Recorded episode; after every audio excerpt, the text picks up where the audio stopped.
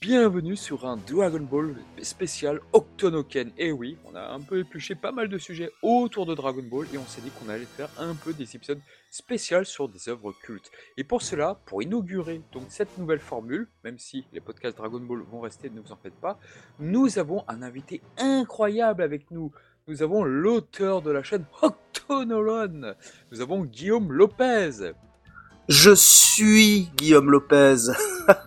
Merci pour l'invitation. J'adore quand tu prends cette voix, punaise. À un moment, j'étais sous la douche, j'ai essayé, de faire cette voix, j'étais incroyable. Ah, ça, fait plaisir. Ah, que tu que tu penses à moi sous la douche, ça me fait ça me fait plaisir. Ça me fait quelque chose. Ça fait quelque Quand je regarde tes vidéos, j'ai souvent cette voix, ta, ta voix dans ma tête. Je faisais mais ah, la manière dont il parle, l'élocution. Enfin non, t'as une voix merveilleusement. Et nous avons également avec nous le docteur Rechi qui est aussi un spécialiste du manga Octonoron, Octonoken, pardon. Excusez-moi pour ce lapsus. Oh là là, mais bonsoir. Eh bien, bien le bonsoir, docteur Rechi. J'espère que vous allez bien également. Bah euh, oui, pour l'instant ça va, pas de problème. Bah, eh bien écoutez, donc nous avons donc Guillaume Lopez, donc l'auteur, l'un des deux auteurs donc, du livre Octonoken, coécrit par Paul Gossem, qui malheureusement n'a pas pu venir pour ce podcast aujourd'hui, donc euh, toutes nos pensées vont vers lui. Donc nous allons parler outre de cet excellent livre de Third Edition là, sur Octonoken, on va revenir un petit peu sur la jeunesse du projet Octonoken. Octonoken. Pourquoi est-ce que ça a été très, pourquoi c'est un manga très important et essentiel aujourd'hui? Et aussi, évidemment, on, reviendra, je pense, sur Dragon Ball parce que, évidemment, vous n'êtes pas sans savoir que Octonoken et Dragon Ball ont été des grands concurrents à l'époque. Je pense que vous confirmez cela, messieurs. Eh ben, c'est beau, c'est magnifique. Qu'est-ce que tu peux nous dire d'ailleurs, Guillaume, là-dessus, par rapport à la position de Torishima vis-à-vis du manga Octono, Octonoken? Alors ce que je peux dire sur cette euh, espèce de politique euh, qu'il y avait entre Torishima et la venue de Hokutonoken, déjà c'était pas l'éditeur de Hokutonoken, donc euh, tout le monde était un petit peu concurrent au sein du magazine. Hokutonoken étant sorti un an avant les premières pages de Dragon Ball, et si vous allez me confirmer, je crois que Dragon Ball a commencé à exploser à partir du premier Tenkaichi Budokai, et en fait, euh, ben euh, Okutonoken était euh, était le, le, le, le, maître le maître du jump. On peut dire qu'il a eu un succès euh, fracassant dès le départ.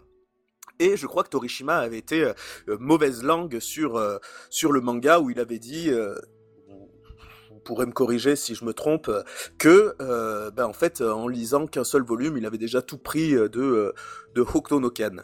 Ah, c'est pas la première fois euh, que Torishima était un petit peu arrogant avec d'autres mangas auxquels il n'a pas été, euh, euh, auxquels il n'a pas œuvré. Ça c'est vrai.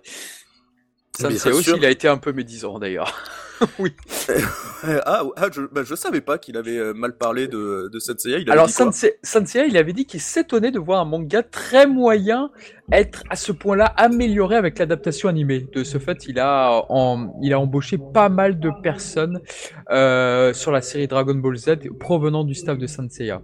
D'accord. Je crois qu'il avait aussi trash talk euh, Kentaro Miura et Berserk quand on lui avait donné son avis. Ah. Il faut, faut, faut vérifier. Il a dit, euh, je crois qu'ils avaient parlé l'un, euh, l'un avec l'autre. Il a dit si tu m'avais, euh, si j'avais été ton éditeur, j'aurais pas du tout fait comme ça. Attends, Ishima n'a pas sa langue dans sa poche, effectivement. Et non, non, quoi, il n'y avait rien à retenir dans Dragon Ball aussi également. Nous, oh, disait-il Ah, cette fameuse phrase. Dur. Et puis surtout, il avait dit un truc du genre, oui, mais Sangoku, c'est un personnage qui ne tue pas. Et ça, ça m'avait choqué aussi à l'époque. Bah, c'est l'armée du, l'armée du Red Ribbon en sait quelque chose. oui, bien sûr. Ou, le premier poisson au début du premier chapitre, je sais pas. Bien sûr. Qui a une conscience et qui parle. Exactement, ouais. Mais bref, vous voyez, il y a eu des petits déboires avec euh, Torishima. Bon, on va se reconcentrer sur, euh, sur Octonoken, mais effectivement, bon, voilà, il y a eu quelques petites euh, piques comme ça, en effet. Il me semble que Dragon Ball a dépassé le succès d'Octonoken avec l'arc de Piccolo Daimao. Est-ce que tu peux nous confirmer ça? Ouais, je crois. Il y a eu, il y a eu ensuite même des, des, des, problèmes en interne. Je crois même que que Toriyama lui-même avait un petit peu critiqué le, le, manga. Tout était fait pour pour euh, se battre, c'était un concurrent. Mais c'est rigolo parce que euh, vous n'êtes pas sans savoir qu'il y a une nouvelle édition de Hokuto no Ken qui est sortie et il y a eu Akira Toriyama qui a parlé pour introduire le manga et il a, enfin, il, a fait des éloges. Donc c'était une une concurrence rude à l'époque, mais c'était pour le le bien du. Enfin, j'aime bien quand ils ont des des euh, de la concurrence, ça, ça, les pousse à se surpasser, je trouve. Hein, c'est c'est mon avis. Évidemment, oui, c'est. Je suis, je suis bien d'accord. Je sais pas ce que t'en penses toi, Dr. Ichi, sur tout ça? Bah moi, j'ai pas, je l'ai pas vu ça, donc euh, je l'ai pas ressenti pour, euh, pour être franc. Mais euh, enfin moi, c'est plus par rapport à la diffusion à l'époque que, que je pourrais te, te, te dire quelque chose en fait.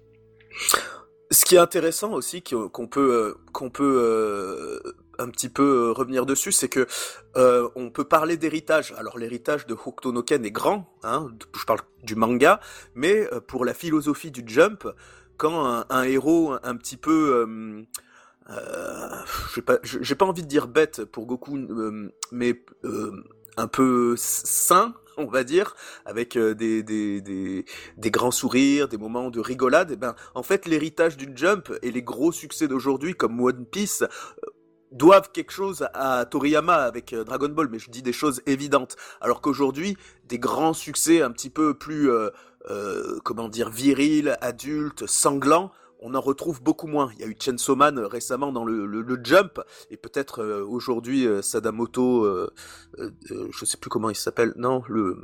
Bref, il y a, un truc avec une série du Jump avec un tueur à gages où ça, me paraît un petit peu sanglant, mais il n'y a plus d'œuvre où le personnage adulte, donc l'âme de Hokuto no Ken, pour moi, est, un petit peu partie du Jump avec tout cet élan qui a instauré euh, Dragon Ball. Et effectivement, dans le livre que, tu as coécrit du coup avec Paul, Paul Gossem, et c'est vrai que ce qui est passionnant, c'est de revoir par, rapport à la jeunesse du projet d'Octonoken, parce que c'est vrai que nous, nous de l'extérieur, on se dit toujours, ah bah tiens, c'est son premier manga, c'est euh, euh, c'est son premier gros succès, mais avant d'arriver au stade d'Octonoken, il y a eu des essais, il y a eu énormément de choses. Vous vous rappelez justement de la, la publication de The Iron Don Quixote, par exemple? Don Quixote, ouais, ouais. Ouais, Don, Don, Quixote, oui, excusez-moi, pardon, mais tout à fait. Et euh, effectivement, il y a eu d'autres choses, d'autres alternatives. Le fait que Tetsuo Hara était euh, assistant, je crois, c'est bien ça? Alors, c'est simple, quand euh, Tetsuo Hara...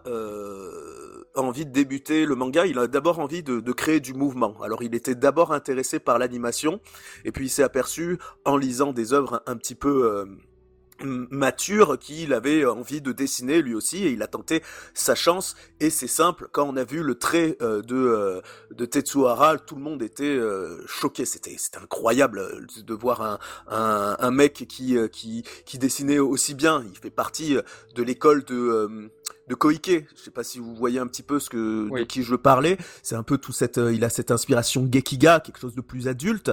Et malheureusement, en faisant des séries, donc je fais des grands raccourcis, hein, tout est en détail dans le bouquin, mais en, faisant des, en faisant un petit saut, eh ben, euh, en fait, il a un éditeur qui est euh, la personne. Enfin, tout le monde dit Okuto no Ken, c'est Buronson Tetsuhara. Non, en vérité, il y a une personne qui est peut-être la plus importante. Euh, c'est Nobuhiko Orie, qui est qui est le, le, le, tanto, je, je crois qu'on dit comme ça, l'éditeur. Exactement. Et euh, quand il a vu ce, ce, ce, ce, trait complètement incroyable de, de Hara, il a dit bon bah écoute, il faut qu'on on va le faire travailler le petit et il l'a fait travailler euh, jusqu'à jusqu'à presque presque en, en crevé. Hein. Euh, c'est c'est dingue. C'était une véritable souffrance. Il essayait de le pousser dans ses retranchements, mais on va pas se mentir. Toutes les œuvres sorties avant Hokuto no Ken, eh ben rencontraient pas le succès. C'est rigolo euh, parce que quand on parle un petit peu de Dragon Ball, Toriyama non plus n'a pas rencontré le succès Évidemment, immédiatement. bien sûr. Dragon Ball était sympathique. Enfin, si Dr Slump a rencontré beaucoup de succès, mais les œuvres oui, à Dr Slump, évidemment. Mhm, exactement. Et puis on lui a dit bon, écoute, il faut il faut te mettre euh, un, on va t'associer avec euh, avec un, un scénariste. Euh, Buronson, hein, donc c'est un pseudo je, pour les gens qui nous écoutent. Et tu en reviens longuement, enfin vous en revenez pardon longuement dans le livre, et c'est très intéressant d'ailleurs cette partie-là.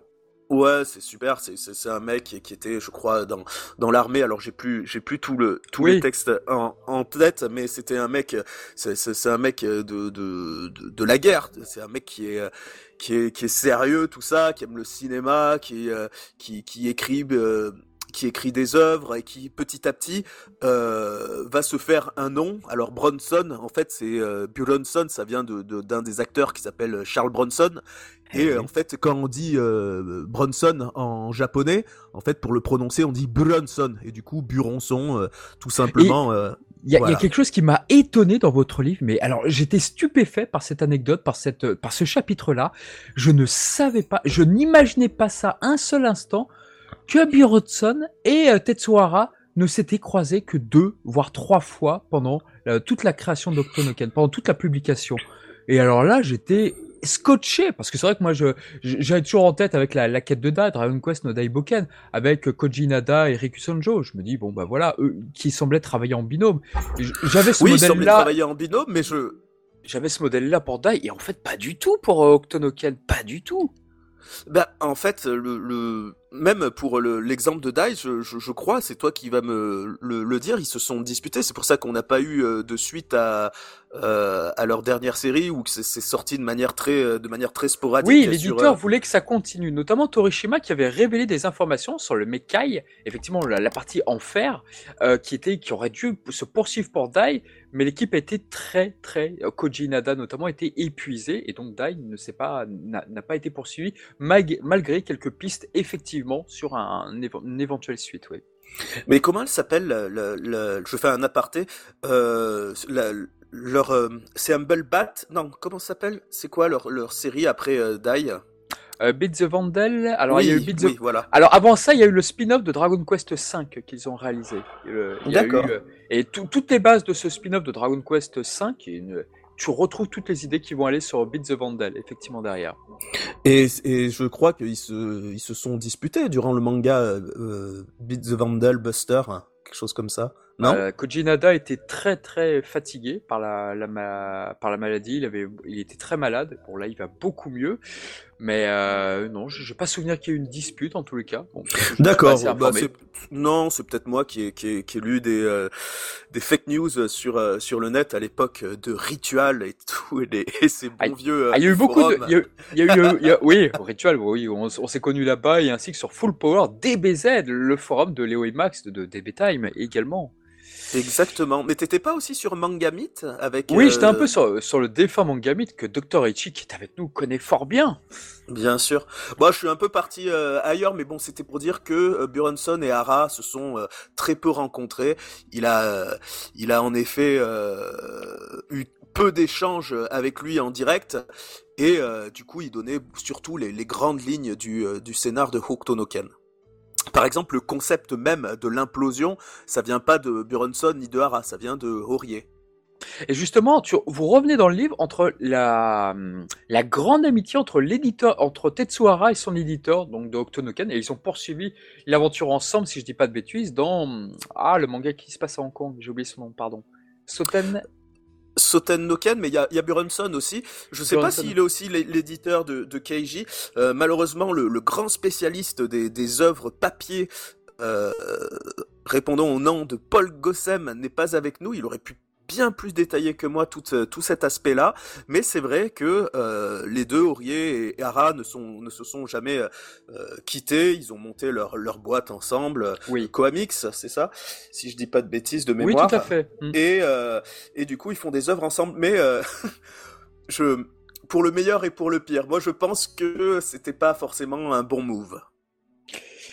Dommage, dommage, mais c'est vrai qu'avec Doctor Echi, on pourra peut-être revenir, mais il y a beaucoup de mangaka qui ont quitté justement un petit peu, euh, pas, la Shueisha, mais euh, le, Weekly Shonen Jump.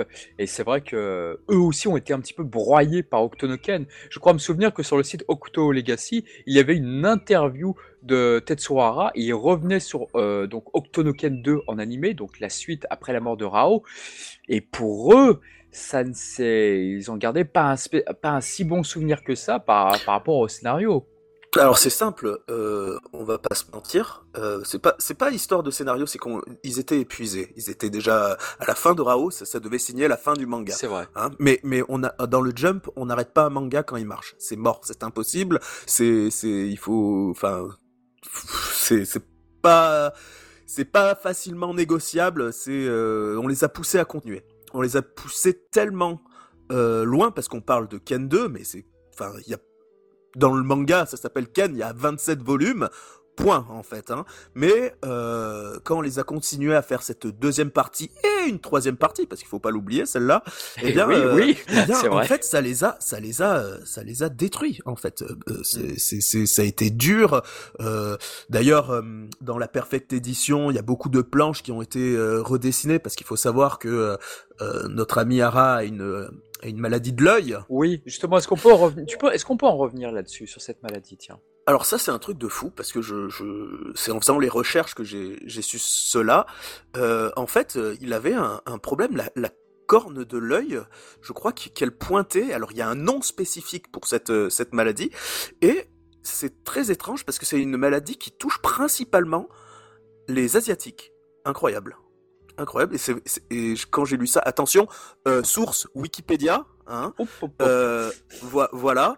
Euh, je j'ai pas pas demandé, on n'a jamais vraiment demandé à Ara euh, en live. euh, oui, alors c'est vrai que ça touche que les asiatiques votre maladie. Je pense pas que ça soit euh, très convenu de dire cela, mais d'après les informations qu'on a pu euh, avoir et les recherches de Paul notamment, on sait que ouais c'est une maladie qui l'empêchait de de bien voir les perspectives, ce qui fait que les personnages, bah des fois ils étaient un petit peu peut-être un, un peu en, en dessous de ce qu'il pour- ce qu'il aurait pu faire. Sauf que, comme c'est un acharné du travail, il est allé euh, au-delà de la maladie et il nous livre encore des, des dessins absolument euh, formidables. C'est un tueur, c'est un tueur. Tetsuo C'est un, mec qui, euh, qui, qui arrive et que tu, tu peux pas imaginer quand tu lis le jump entre des, des, Oui. des séries euh, très comiques ou euh, des séries euh, euh, de, de combat avec des personnages aux grands yeux, d'un coup tu te retrouves avec du euh, du le trait de Hara, c'est un choc, c'est un choc incroyable quoi.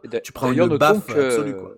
D'ailleurs, notons que sur la dernière édition qui part en date, il y avait un chapitre euh, spécial où tu avais le fils de Jusa, le nuage, donc du coup, et euh, qui se trouve, euh, qui fait, qui fait le pont entre les deux parties, entre après la mort de Rao et la, la nouvelle, la, la nouvelle, effectivement, la seconde saison. Exactement, un peu inutile. Juste pour dire. Oui, d'ailleurs- je- je- elle était très critiquée sur Okuto, Le- forum Okuto Legacy à l'époque, je me Ouais, rappelle. oui. exactement. Et Ouais, en fait, euh, il y a, malgré le fait qu'on dise qu'ils ont été euh, obligés de continuer, en fait, c'est- tous les mangakas, c'est un peu comme ça quand ça marche. Bien hein. sûr, ils étaient bien pas, ils étaient pas euh, uniques dans dans ce cas-là. Mais récemment, il y a une polémique qui parle beaucoup de euh, de l'IA dans le dessin, dans le Oui. ci, dans le là, et euh, Ara a, a pu rapporter l'information qui disait en fait euh, bon c'est vous parlez de l'intelligence artificielle tout ça mais elle saura jamais ce que c'est que de dessiner jusqu'à euh, l'épuisement jusqu'à donner de sa vie de sa propre vie dans les dessins. Et ça et ça je pense que ça résume euh, bien le, le le mec quoi. Ara c'est un mangaka qui qui a vraiment euh, donné une partie de sa vie dans, dans le Oui. dans, dans, dans le manga, il savait, il était tellement à fond sur ses sur ses euh, bouquins que en fait, il fallait qu'il y ait des gens qui viennent de l'extérieur pour le voir dans son atelier de dessin et lui dire au fait, il se passe ça euh, à l'extérieur quoi. C'est il était tellement à fond sur ses dessins, il avait même plus conscience de de l'actualité par exemple. C'est fou. C'est fou. C'était incroyable. Et puis aussi dans votre livre, et après je vais peut-être redonner la parole à Dr. Ishii, mais dans votre livre, vous revenez aussi sur quelques mangakas qui ont été influencés par, euh, par Octonoken. Bien sûr, on retrouve Mirwad, l'auteur de Berserk, qui nous a malheureusement quittés. Et, euh, et, et, euh, ils, ont, ils ont eu un manga en commun que vous, auquel vous revenez d'ailleurs dessus, qui est très, très intéressant. Il me semble que c'est- Japan ou Oden, je sais plus. Alors, il y a deux titres que vous citez euh, là-dessus. Alors, je vais vous le dire parce que j'avais noté, c'est page 162. J'avais un petit peu tenté de Ouais, préparer. c'est c'est Japan, c'est Japan non? Ah, pardon, pardon. Ouais. Ah, pardon, c'est le même titre. Pardon, je crois que les- il y avait deux titres qui se collaient, effectivement, qui se chevauchaient. Euh, pardon, mais oui, effectivement, c'est ça. Et c'est deux auteurs qui se connaissaient très bien euh, dans la vie privée et tout, et qui avaient un profond respect mutuel. euh, ouais, les, deux s'apprécient beaucoup.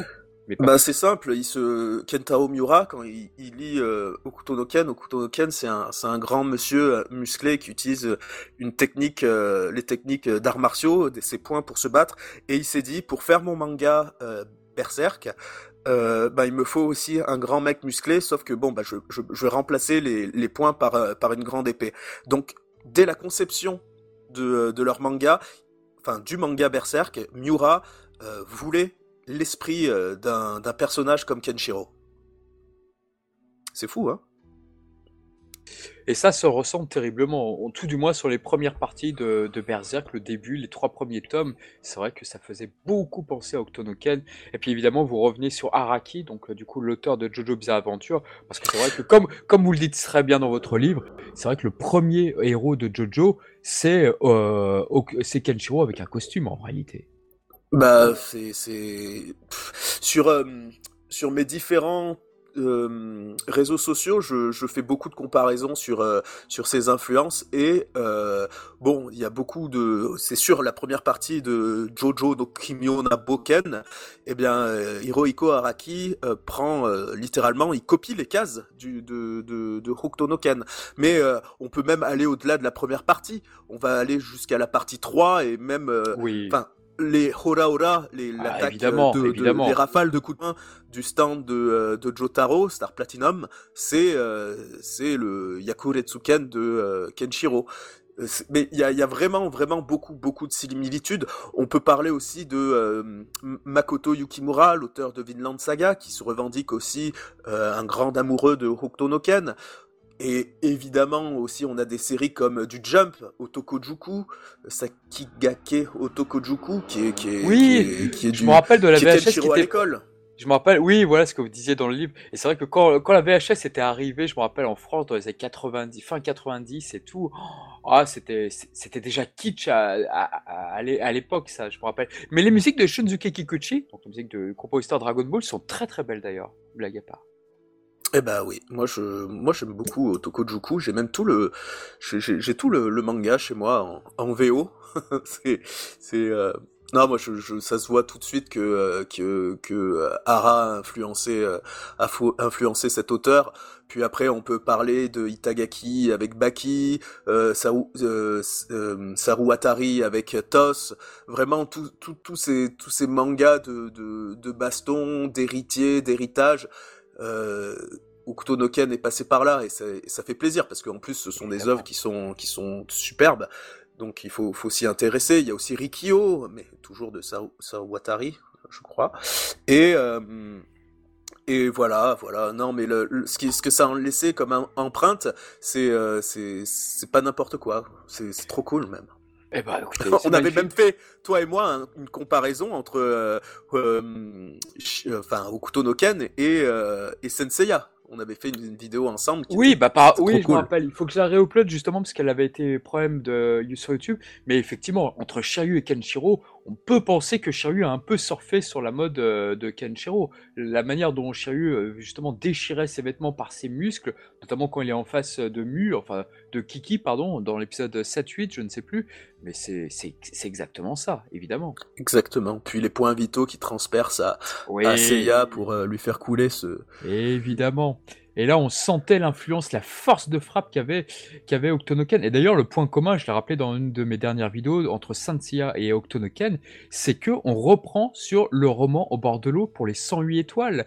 Parce que, oui, dans Saint-Sia, il y a les 108 étoiles par rapport au spectre, mais ces 108 étoiles se retrouvent par rapport au Nanto. Tout du moins, sur quelques, ouais. sur quelques personnages. Ainsi, le personnage de Mew, du papillon, eh ben, il est sous la même étoile que Judas, par exemple, de l'étoile enchanteresse. Donc, euh, il y, a, il y a effectivement ce, ce roman qui était très populaire, donc le Suikoden, évidemment, euh, Octonoken, a été l'un des premiers à vraiment, enfin, l'un des premiers mangas à succès à l'utiliser pleinement, si je puis dire.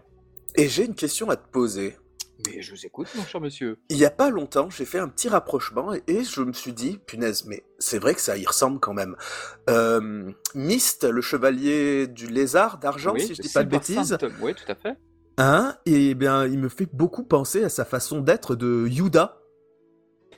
Oui, c'est vrai que la scène, je, je suis d'accord, je me suis une fois fait la réflexion entre la scène où Judas apparaît la, Yuda apparaît la première fois, et c'est vrai que quand Misty est dans l'eau, C'est vrai que ouais, c'est vrai que Misty, il a plein, il a beaucoup de références. Euh, Misty, c'est vrai que d'une part, c'est une référence à Oscar Oscar Jarget, parce que quand Masami Kurumada a compris que ça serait Shingoraki et Michimono qui serait sur son manga, bah lui, a priori, il venait de finir la partie sur les Black Saints et il s'est dit, bon, bah autant introduire un personnage qui a un lien avec vraiment les anciens travaux de euh, Shingoraki et Michimono. Donc c'est vraiment un clin d'œil très appuyé quand il a, quand il a su qui allait adapter son animé, son manga, puisque rappelons qu'à ce moment-là, Masami Kurumada n'avait jamais eu d'adaptation animée de ses mangas à part. Et Sensei fut le premier.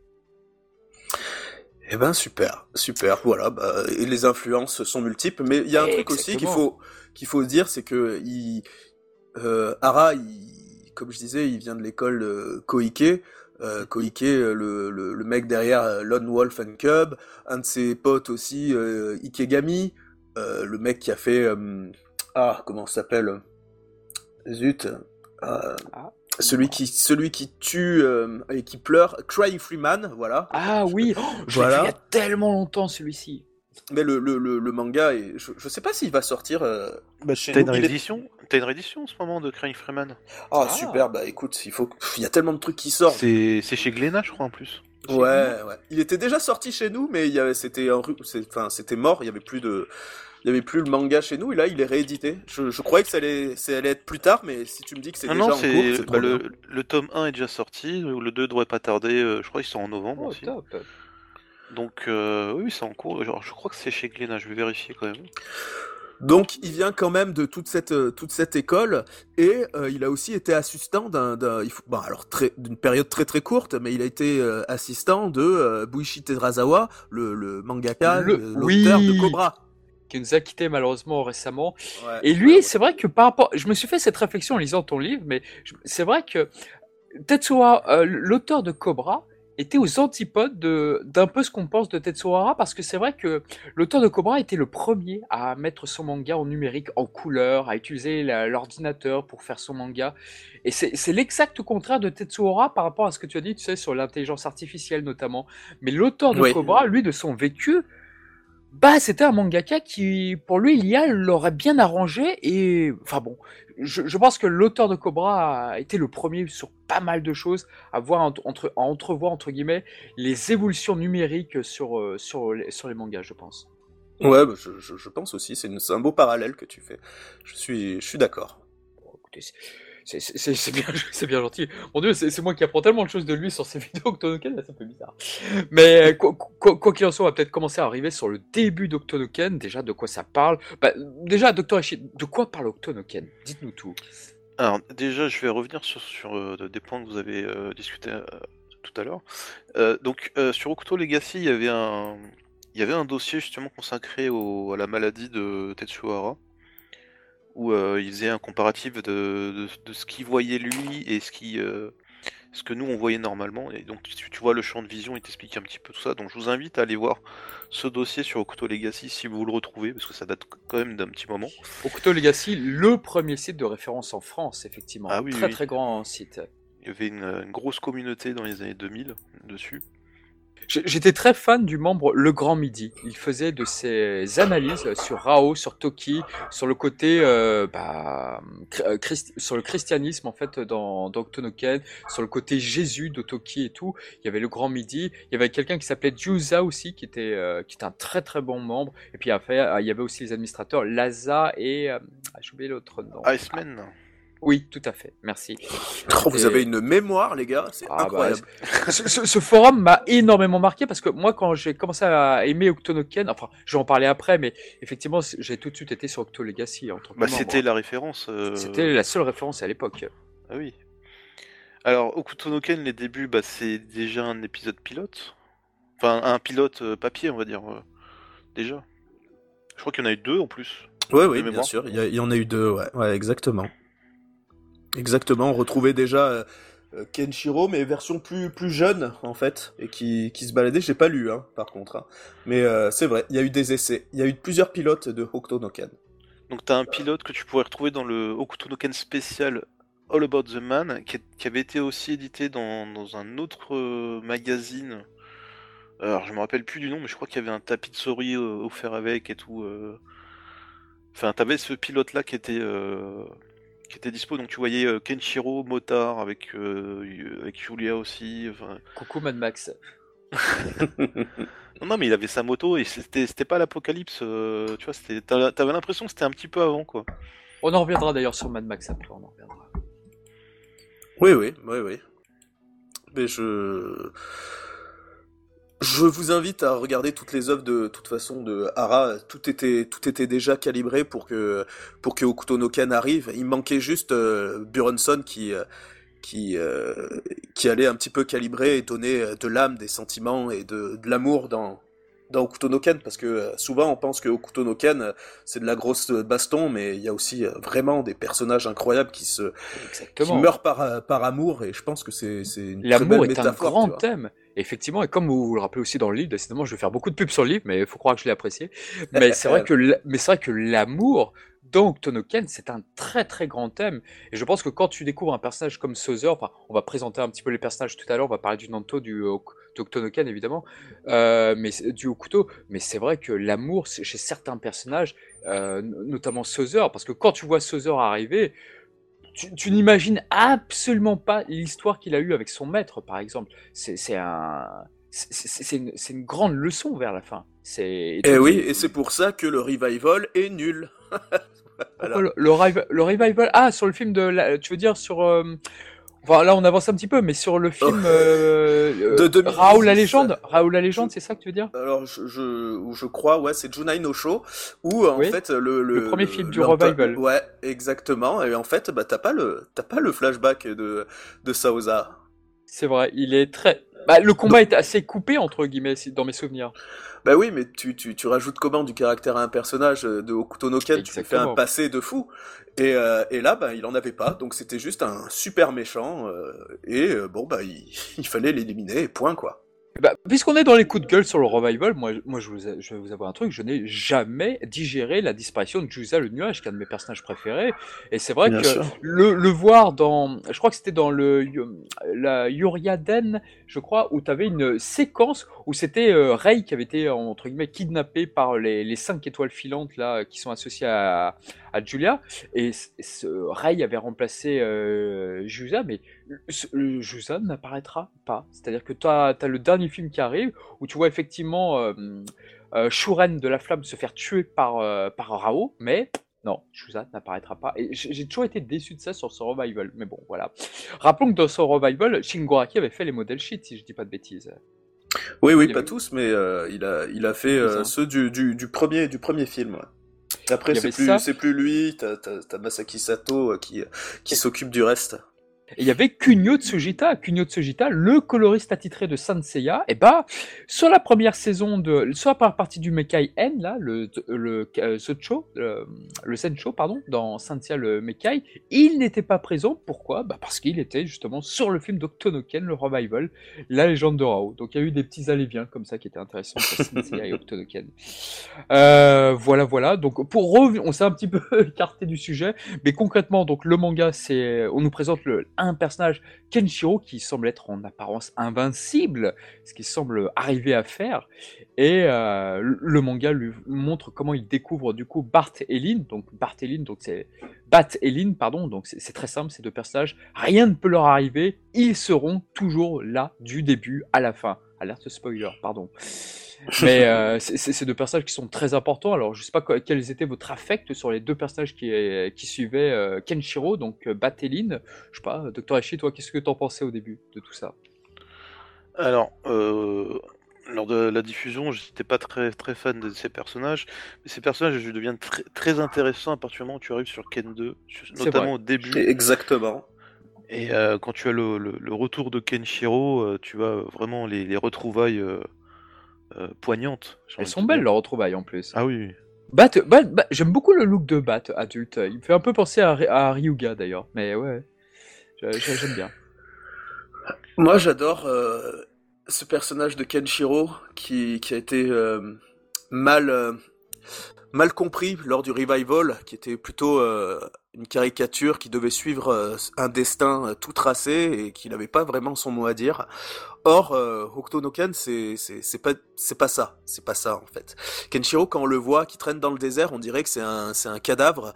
On se dit mais le, le, mec il a il a pas d'énergie, il cherche de l'eau, il il a l'air faible comme tout et puis il rencontre en prison un, un petit voleur, Bato et une petite fille muette, Lynn qui, euh, ben, dans un village, sont tous à la recherche de d'eau, de vivre, parce qu'on est dans un monde post-apocalyptique. Le nucléaire a explosé tout sur la planète, on est donc dans un monde à la Mad Max, certes, mais euh, c'est pas juste, c'est pas juste des un, un, mélange de tout ça. Au Kutonoken, on en parlait, c'était aussi l'amour, c'est c'est c'est les arts martiaux, tout ça. Mais euh, Kenshiro, il se révèle être euh, l'héritier euh, du Hokuto Shinken et et en touchant des points vitaux, en frappant des points vitaux d'un adversaire, ça permet de le faire imploser de, de l'intérieur. Qu'est-ce que je pense de Lin et Bat? Je pense que c'est des, des, personnages que euh, on voit plus euh, comme des, des, des, des petits euh, des, des, spectateurs. C'est des personnages souvent Krillin, un peu, je dirais, qui alors attention, j'adore Krillin, hein, mais au bout d'un moment son son, son rôle son rôle devient plus celui d'un spectateur comme euh, bon bah comme euh, comme d'autres personnages de Dragon Ball.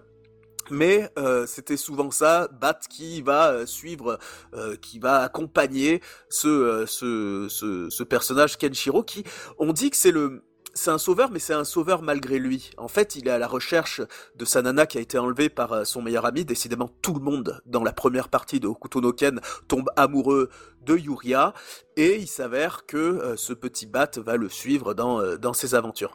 Mais c'est surtout que c'est un monde rempli de punk, de méchants, de, de, de, de de, personnages sans foi ni loi qui vont massacrer la population par euh, souvent par pur plaisir et malheureusement euh, bah, ils vont tomber sur Kenshiro qui lui euh, va pas se faire prier pour mettre quelques coups de tatane. Alors pour revenir sur, sur Lynn et Bart, on, peut, on pourrait penser que ce sont les témoins justement de, de, de l'ascension de, de, de, Kenshiro ah, complètement. au niveau du manga et on pourrait même penser que ce sont les narrateurs du, du de l'histoire. Enfin, euh, si tu regardes la, première partie, deuxième partie. La troisième, c'est un peu plus compliqué. Eh ben, en fait, même plus que ça, tu, l'as dit, ils ont un rôle bien plus intéressant dans, la deuxième partie, parce qu'en fait, dans toute la première partie, on dirait que euh, Lynn a un pouvoir magique. C'est-à-dire que dès qu'elle est en danger, elle crie, il y a quelque chose de très... Euh, très euh, marquant dans, dans, dans, dans, sa façon d'appeler Kenshiro, on dirait qu'ils sont euh, tout simplement connectés. Et, euh, et, et c'est vrai, quand elle hurle Kenshiro, tout de suite, il y a son septième sens qui s'active et il va, et il va en direction de, de, de Lynn pour la sauver, souvent. Pouvoir magique qu'on retrouvera dans le film d'ailleurs de l'époque, si je peux dire à la toute fin. Exactement. Sauf que ça, ce n'est expliqué que dans la partie 2 parce que Lynn en fait c'est pas juste un personnage narrateur comme euh, disait eh euh, Raichi c'est aussi euh, la, la, la, l'empereur, c'est elle, l'empereur qui, qui, descend de tout ça et qui, en fait, d'un coup, Octonoken devient euh, un, un, lord de fou. En fait, le, le couteau doit servir à protéger l'empereur et bah ça a du sens qui sauve la petite fille à chaque fois. Ça a donné du caractère et un sens à tout ce qui s'est passé dans la première partie avec ce petit rajout euh, qui n'était pas pensé au départ, hein, il faut pas se mentir, où Kenshiro est une sorte de protecteur de, bah, de Lin. Voilà. Et Bat, Bat lui, euh, lui c'est ça, ça, va être le aussi le, le chef des rebelles. Et d'ailleurs, bon petite anecdote, on parlait des héritiers, euh, euh, tout ça. Je sais pas si vous avez lu Fairy Tail de Hiro Mashima. Dans la deuxième partie, ah, où, le le héros revient quelques années plus tard après s'être entraîné ou je ne sais plus quoi. Eh bien, il revient, je crois, sur un cheval. Euh, dans une arène pour, euh, bah, comme dans le début de tout début de Ken 2 en fait. Voilà, c'était la petite anecdote pour dire que il y avait aussi. Bien joué. D'ailleurs, d'ailleurs, dans votre livre, si je dis pas de bêtises, vous vous indiquez que la première chose quand Octo, quand Rao, ah, on va commencer à parler des personnages, mais enfin, on a commencé là, mais quand Rao a commencé à être imaginé, la première chose qui est venue à Tetsuhara, c'est de créer les, les, empreintes de sabots de cheval, parce que je crois que c'est le cheval qui a été imaginé en premier en fait. Exactement, on a on a pensé à Kokuo euh, euh, avant le, le, personnage de Rao.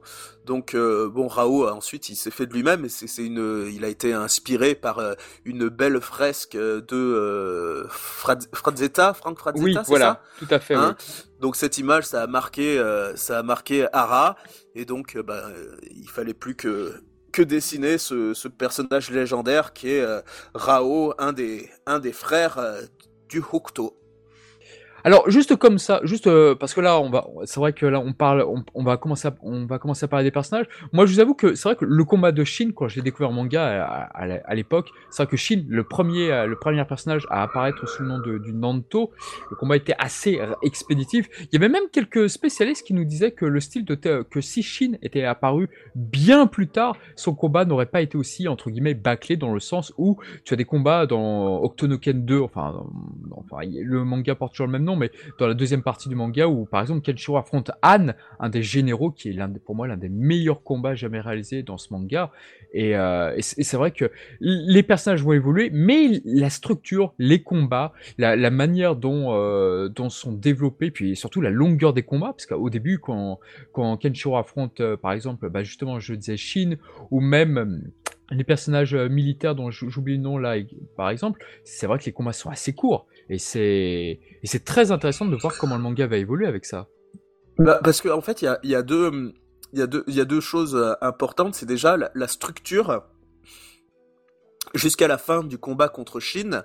Euh, en fait, si, si, on regarde un petit peu tout, tout Hokuto no Ken, et surtout la première partie, ce, n'est alors en termes de structure, attention, hein, je parle pas de personnages, etc. Eh bien, eh bien c'est c'est un peu toujours la, même chose, sauf que à la place d'un Shin, on va avoir un Sauzer, à la place d'un Sauzer, ensuite on va aller on va avoir un, un, Rao, et toujours c'est construit de, de manière où aller attaquer le, le grand méchant dans son château, et entre temps sur le chemin on, euh, on, on tabasse les sous-fifres. Et en fait cette petite structure qui au départ euh, n'avait pas vraiment, enfin, on savait pas si ça allait continuer. Les auteurs dans le Jump, euh, c'est, ça, la durée de vie d'un, manga, on, le sait, c'est, euh, c'est, ça dépend des votes du, euh, des, des lecteurs. Donc, à partir de cette structure-là, ils ont continué à refaire systématiquement la même chose. Par exemple, on va pas se mentir, le, le Amiba, Amiba, le, le clone de, de, de, de Toki. On a ça, et puis tout de suite après, on a euh, bah, le, le, le, frère euh, renégat du Hokuto. Le loupé, Jacques. Le eh loupé, Jagi, et ben c'est encore un, c'est un, là c'est pas un clone de Toki, c'est un clone de Kenshiro. Et en fait, souvent dans la série, on aura toujours ce système de clones qui sont reliés soit parce que c'est le frère caché de je sais plus quoi, soit c'est parce qu'il est amoureux de je sais plus quoi, euh, soit c'est le demi-frère de, de la sœur de je ne sais quoi. C'est toujours un petit peu des, des ficelles grossières pour toujours pouvoir continuer l'histoire. Mais c'est surtout aussi euh, le fait si ça va vite dans les combats, c'est que le l'art du combat dans Okuto no Ken est un art euh, absolument meurtrier. C'est-à-dire que soit tu es du Nanto et si le mec il te, il te touche, il te coupe directement, soit il te touche et tu vas imploser. Donc souvent c'était court et c'est aussi vrai. un peu la manière de se battre de euh, d'un des principaux euh, modèles de Kenshiro qui est Bruce Lee. Bruce Lee quand il se battait, ah. ça durait pas très longtemps hein, parce qu'il était très, très fort, rapide et et voilà, c'était toujours très impressionnant et ça devait être, ça devait être court. Malgré tout, malgré cette structure que j'aime et malgré le, le, le, côté Bruce Lee où ça devait être charismatique tout de suite, je trouve que l'anime a réussi à iconiser des personnages qui étaient euh, presque passaient comme un, coup de vent en deux pages. Shin était avait disparu. Ah oui, Shin dure beaucoup plus longtemps dans l'adaptation animée. Faut dire que l'arc est conséquent. C'est une 22 épisodes. 22, épisodes pour, euh, pour Non, bah, après, je, je, c'était juste pour. Non, mais t'as raison, mais t'as raison, mais t'as raison de préciser, bien sûr. Et, et en fait, ce, ce, cet antagoniste, c'est un, un, mec qui est aimé, Shin, bah justement parce que ils ont ils ont rendu le, le, personnage plus plus attrayant. Il va même se battre dans des épisodes fillers pour sauver euh, Yuria, ce qui donne un, une autre saveur. Euh, vous conviendrez que le manga où il arrive, il a volé euh, la meuf et puis l'autre il il va se tatane contre lui et puis basta quoi. Je trouvais que c'était intéressant. C'est vrai, mais cela dit, dans le manga, il y a une scène qu'ils avaient rajoutée bien plus tard sur Shin que j'ai trouvé excellente. C'est justement quand on t'indique que Yuria n'est pas mort. Et en fait, tu as un flashback où Shin, juste après que euh, Julia est, sauté, où tu vois justement que Shin, qu'il endossera le rôle du meurtrier de Julia et tout. Et cette scène, je la trouve excellente dans le manga. Enfin, en tout cas, ce flashback était nécessaire. Je, je... C'était nécessaire, oui, en effet, parce que sinon ça aurait été un peu.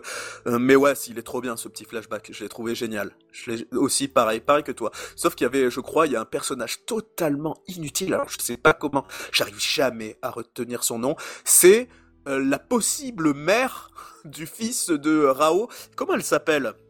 Ah. comment, comment ça On sait? La mère de Rao? Attends. non, ah, attends, attends, attends.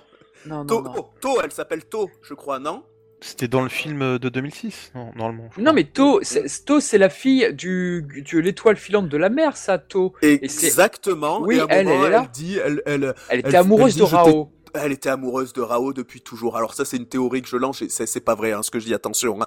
To, elle, elle était, elle est. C'est juste que je trouve que dans le flashback de Shin, quand on voit qu'il y avait To euh, qui était euh, en fond et que ensuite on révèle euh, on enlève ce personnage, l'histoire ne change absolument pas dans Okuto no Ken. Ça, ne, ce personnage ne sert à rien, mais il fallait une figure féminine qui dise à, à, à Rao je t'aime, et l'autre lui dit bah ouais, mais il s'avère que à la dernière minute, j'ai compris que j'étais amoureux d'Uria.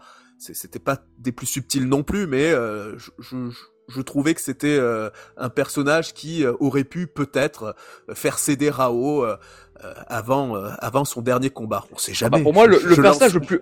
Ah bah écoute, on parle de personnages inutiles. Moi, je vais t'en citer un, c'est Sayaka. Sayaka, la sœur de Rao et Toki, celle qui se fait assassiner par Kaio. Non mais attendez, mais pourquoi vous nous créez un personnage qui est entre guillemets dans la hiérarchie, la famille Tu dis waouh, c'est la... ils ont une sœur, génial. Trois pages après, elle est assassinée par Kaio. Ok, merci. On, va, on va, on va même pas euh, parler de la, la 2 pour ça, parce que la 2 et la, la partie 2, presque, elle ne fait quasi... Enfin, on peut il y a très peu de liens qui se qui sont qui sont cohérents. Il y a quasiment aucun lien qui est qui est cohérent entre la la une et la deux. Ah, les hein, parents de les parents de Rao et de Toki, on voit, justement, ils ont une tombe dans la partie 1 justement Bien sûr, et tu te dis tiens, on va dire OK, c'est peut-être leurs parents adoptifs quand ils sont arrivés sur, au Japon de Shura, mais mais c'est ce qu'on a souvent dit, c'est vrai, tu as raison. C'est mais c'est pas c'est il y a très peu de liens. En fait, le fait que d'un coup les personnages sont les frères de je ne sais pas qui, euh, même ton personnage préféré, Jusa, finalement, le, le, grand secret. N, oui, ah oui, pardon, je, je pensais que tu allais faire un lien avec N, le, le, le bagarreur, là, celui, le, le chasseur de prime.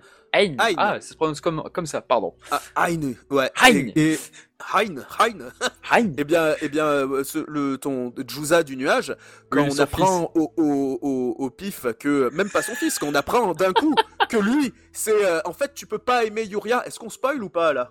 Oui, oui, spoilons, spoilons, monsieur. eh bien, d'un coup, en fait, euh, oui, tu, tu, tu ne peux pas être amoureux d'Uria parce que t'es es son demi-frère. Il y a toujours des liens de parenté qui arrivent au pif dans cette série. C'est vrai. Tout le temps, tout le temps. Euh, mais, mais même chose quand. un frère jumeau, Kenshiro a un frère jumeau, euh, y a, et en fait Toki a une sœur aussi.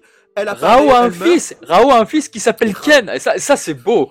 Ken qui a un fils qui s'appelle Ryu, pardon, qui s'appelle Ryu, excusez-moi. Ryu. Ça, ça c'est magnifique. C'est magnifique le fils qui s'appelle Ryu, pardon. Et c'est terrible parce que je sais pas si vous avez lu le spin-off, la fin de Ten no Hao en manga. Non, je l'ai pas lu eh ben il y a si, si vous intéressez un petit peu à Ryu, il y a tout un chapitre qui lui est consacré aussi et euh, et en fait euh, mais ça ça ce serait dommage de, de de, parler de ça tout de suite mais euh, on essaye de réhabiliter Rao comme étant un mec qui n'était pas vraiment méchant en fait. Et donc à la fin de Ten no Hao, on dit au fils de Ryu mais tu sais tu sais pourquoi il était pas méchant ton père? Parce qu'en fait tout ce qu'il a fait quand il a tué les gens pour euh, sceller leurs points, c'était pour les apprendre par cœur pour que leur technique demeure éternelle. Oui, alors ça, mais ça dans le manga d'origine, on a déjà ce problème-là parce que c'est vrai que déjà quand t'as pas de sens. quand, quand t'as le manga, quand t'as la partie avec Baran, oui, mais tu vois, ton père, il était formidable. Et c'est pareil quand t'as avec la partie avec Shura, quand t'as le flashback où Rao rencontre Kaio et ah, attention, si mon petit frère commence à s'en prendre à ce pays, je reviendrai et tout. Et à chaque fois, on refait des flashbacks pour nous faire un, un Rao cool. Et même dans les interviews de Tetsuo Hara, oui, alors j'aimerais bien refaire le manga, parce que c'est vrai que moi, ça m'a toujours décroché, c'est que le Rao qu'on voit dans Octonoken 2, ou que tu vois un petit peu vers, le, vers la fin de la première partie, c'est pas le même Rao qui a fait la prison de Cassandre, ou celui-ci euh, kidnappait des, des, des, familles et laissait mourir des familles dans la prison et tout. C'est Pour moi, c'est un Caillou qui est, qui est bah, totalement différent. Euh, Caillou ou Rao, tu veux dire? Euh, Rao, Rao, excuse-moi. Ouais. Je, je... Alors dans, dans, dans Ken 2, on le voit très vite fait, euh, euh, Rao, et il y a, y, a, y a rien qui nous empêche de, de croire que c'est, un, un conquérant dans tous les cas. C'est, il dit, il dit en effet que si jamais mon petit frère euh, euh, fout la merde, je reviendrai, mais dans tous les cas, il, il a, il devait revenir, il devait revenir et il aurait aussi imposé Bien sa sûr. propre loi par la force. C'était, il ah, y a rien qui fait en sorte que il est euh, gentil. Il a pas, il a même dans le flashback, il a pas d'amis. Il est là, il aime bien les, les, les, yeux des combattants. À partir du moment où tu montres à, à Rao, même si tu vas le te regard. mourir, même si t'as le, si t'as le regard du combattant, tu vas, tu, tu, tu peux avoir de la, enfin, il peut avoir de la compassion pour toi. Ce qu'on voit avec Baran, tout à fait. Exactement, et ce qu'on voit aussi euh, surtout avec euh, comment s'appelle quand dans le, ce même flashback, il parle à, à Shachi et à Kashachi. Oui, fait. Shachi, bien sûr, Orc dans la nouvelle traduction. Aïe. Exactement. oh mon dieu, j'ai pas j'ai pas lu la la, ouais. la, la nouvelle trad. Je, je, suis très attaché à Sachi, je sais pas ce qu'on pense de Dr. Ichi, mais oui. Orc, ah, enfin Sachi, c'est un personnage que je, que j'adore d'ailleurs, euh, Ouais, moi, moi c'est mon préféré, c'est une c'est une sorte de de, de Rei de Rey, mais qui a d'autres valeurs encore que je préfère. C'est, c'est, c'est, euh... enfin, je trouve ça incroyable le fait euh, que euh, sa meuf euh, donnait des cours d'amour en cachette. Je trouve ça extraordinaire, extraordinaire. Le concept de se cacher pour parler d'amour à des enfants dans un pays où c'est interdit d'aimer, c'est mais c'est mais c'est beau, c'est d'une beauté absolue. Je trouve ça je trouve ça tellement fort. Du, du coup le message de Chachi, il va être de un, un petit peu euh, révolutionner tout ça, de mentir au peuple en disant que Rao est de retour. C'est mais ça a une puissance évocatrice dingue. Il faut que les gens aient de l'espoir de l'amour. C'est bah, moi je suis Chachi rappelons aussi que c'est l'une des rares censures de l'adaptation animée d'Octonoken 2 parce que dans le manga d'une telle sauvagerie euh, dans, dans dans sur ce personnage parce que effectivement il perd un œil pour prouver euh, que à Que c'est que ce n'est pas un combattant que c'est voilà que ce n'est rien. Euh, à Io pardon excusez-moi ouais. Io et ensuite à la fin il se fait mais massacrer par Kaio il est dépossédé d'une jambe puis ensuite d'un bras mais c'est c'est le calvaire c'est sa mort. Enfin après il a le droit à une petite revanche et tout grâce à la statue qui a qui a créé euh, qui a le Octonoken, parce que c'est vrai qu'il y a deux Octos. Il y a le. Euh, ah, vas-y, je t'en prie, j'ai oublié le nom. Alors, euh, Raichi va pouvoir, euh, va pouvoir me. me, me... En, en, fait, il y a le.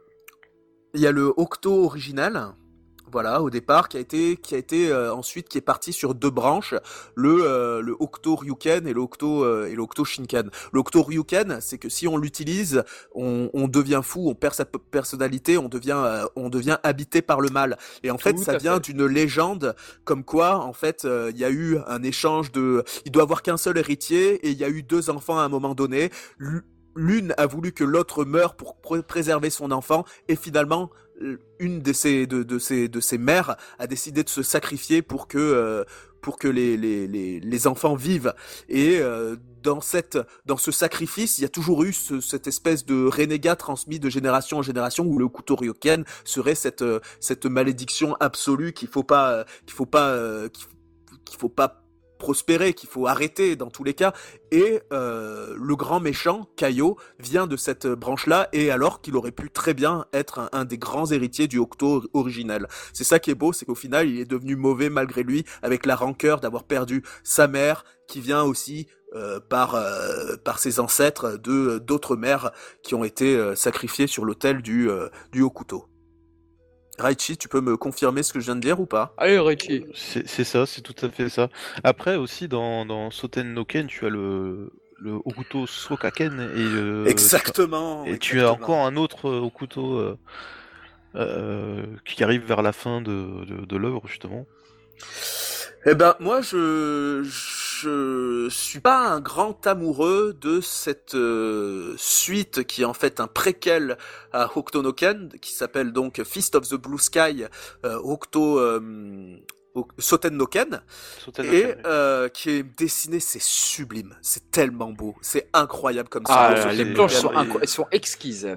Mais on est dans un dans un dans une vieille euh, dans la vieille Mandchourie, c'est ça si je dis pas de bêtises, et on est dans des combats de de de, de triades et euh, c'est c'est vraiment plus du tout le monde à la Mad Max. Il y a c'est du euh, presque on se recroirait dans un dans un dans un film de John Woo avec tous ces toutes ces triades qui qui pop et ces ces, ces guerres de ces guerres de clans. moi je me suis arrêté à cinq volumes de la, fin de la série, il me semble. J'ai pas, pas épousé la nouvelle mythologie proposée par euh, les deux auteurs. C'est aussi pourquoi euh, on s'est concentré euh, sur principalement Ken dans le bouquin.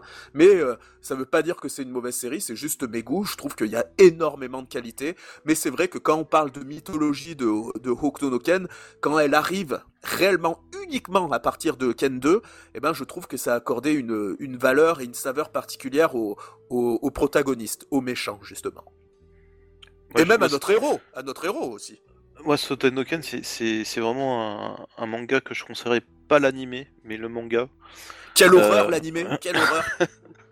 Oh là là là là, les mots sont lâchés. Donc oui, hein, si Soten no Ken, euh, orientez-vous vers le manga qui en plus est réédité en ce moment. Euh... Ouais, donc euh, combat triade dans les années 20 ou 30, je sais plus, je crois que c'est les années 30 ou 40. Je, je crois, oui, c'est ça, ça doit être ça, ouais.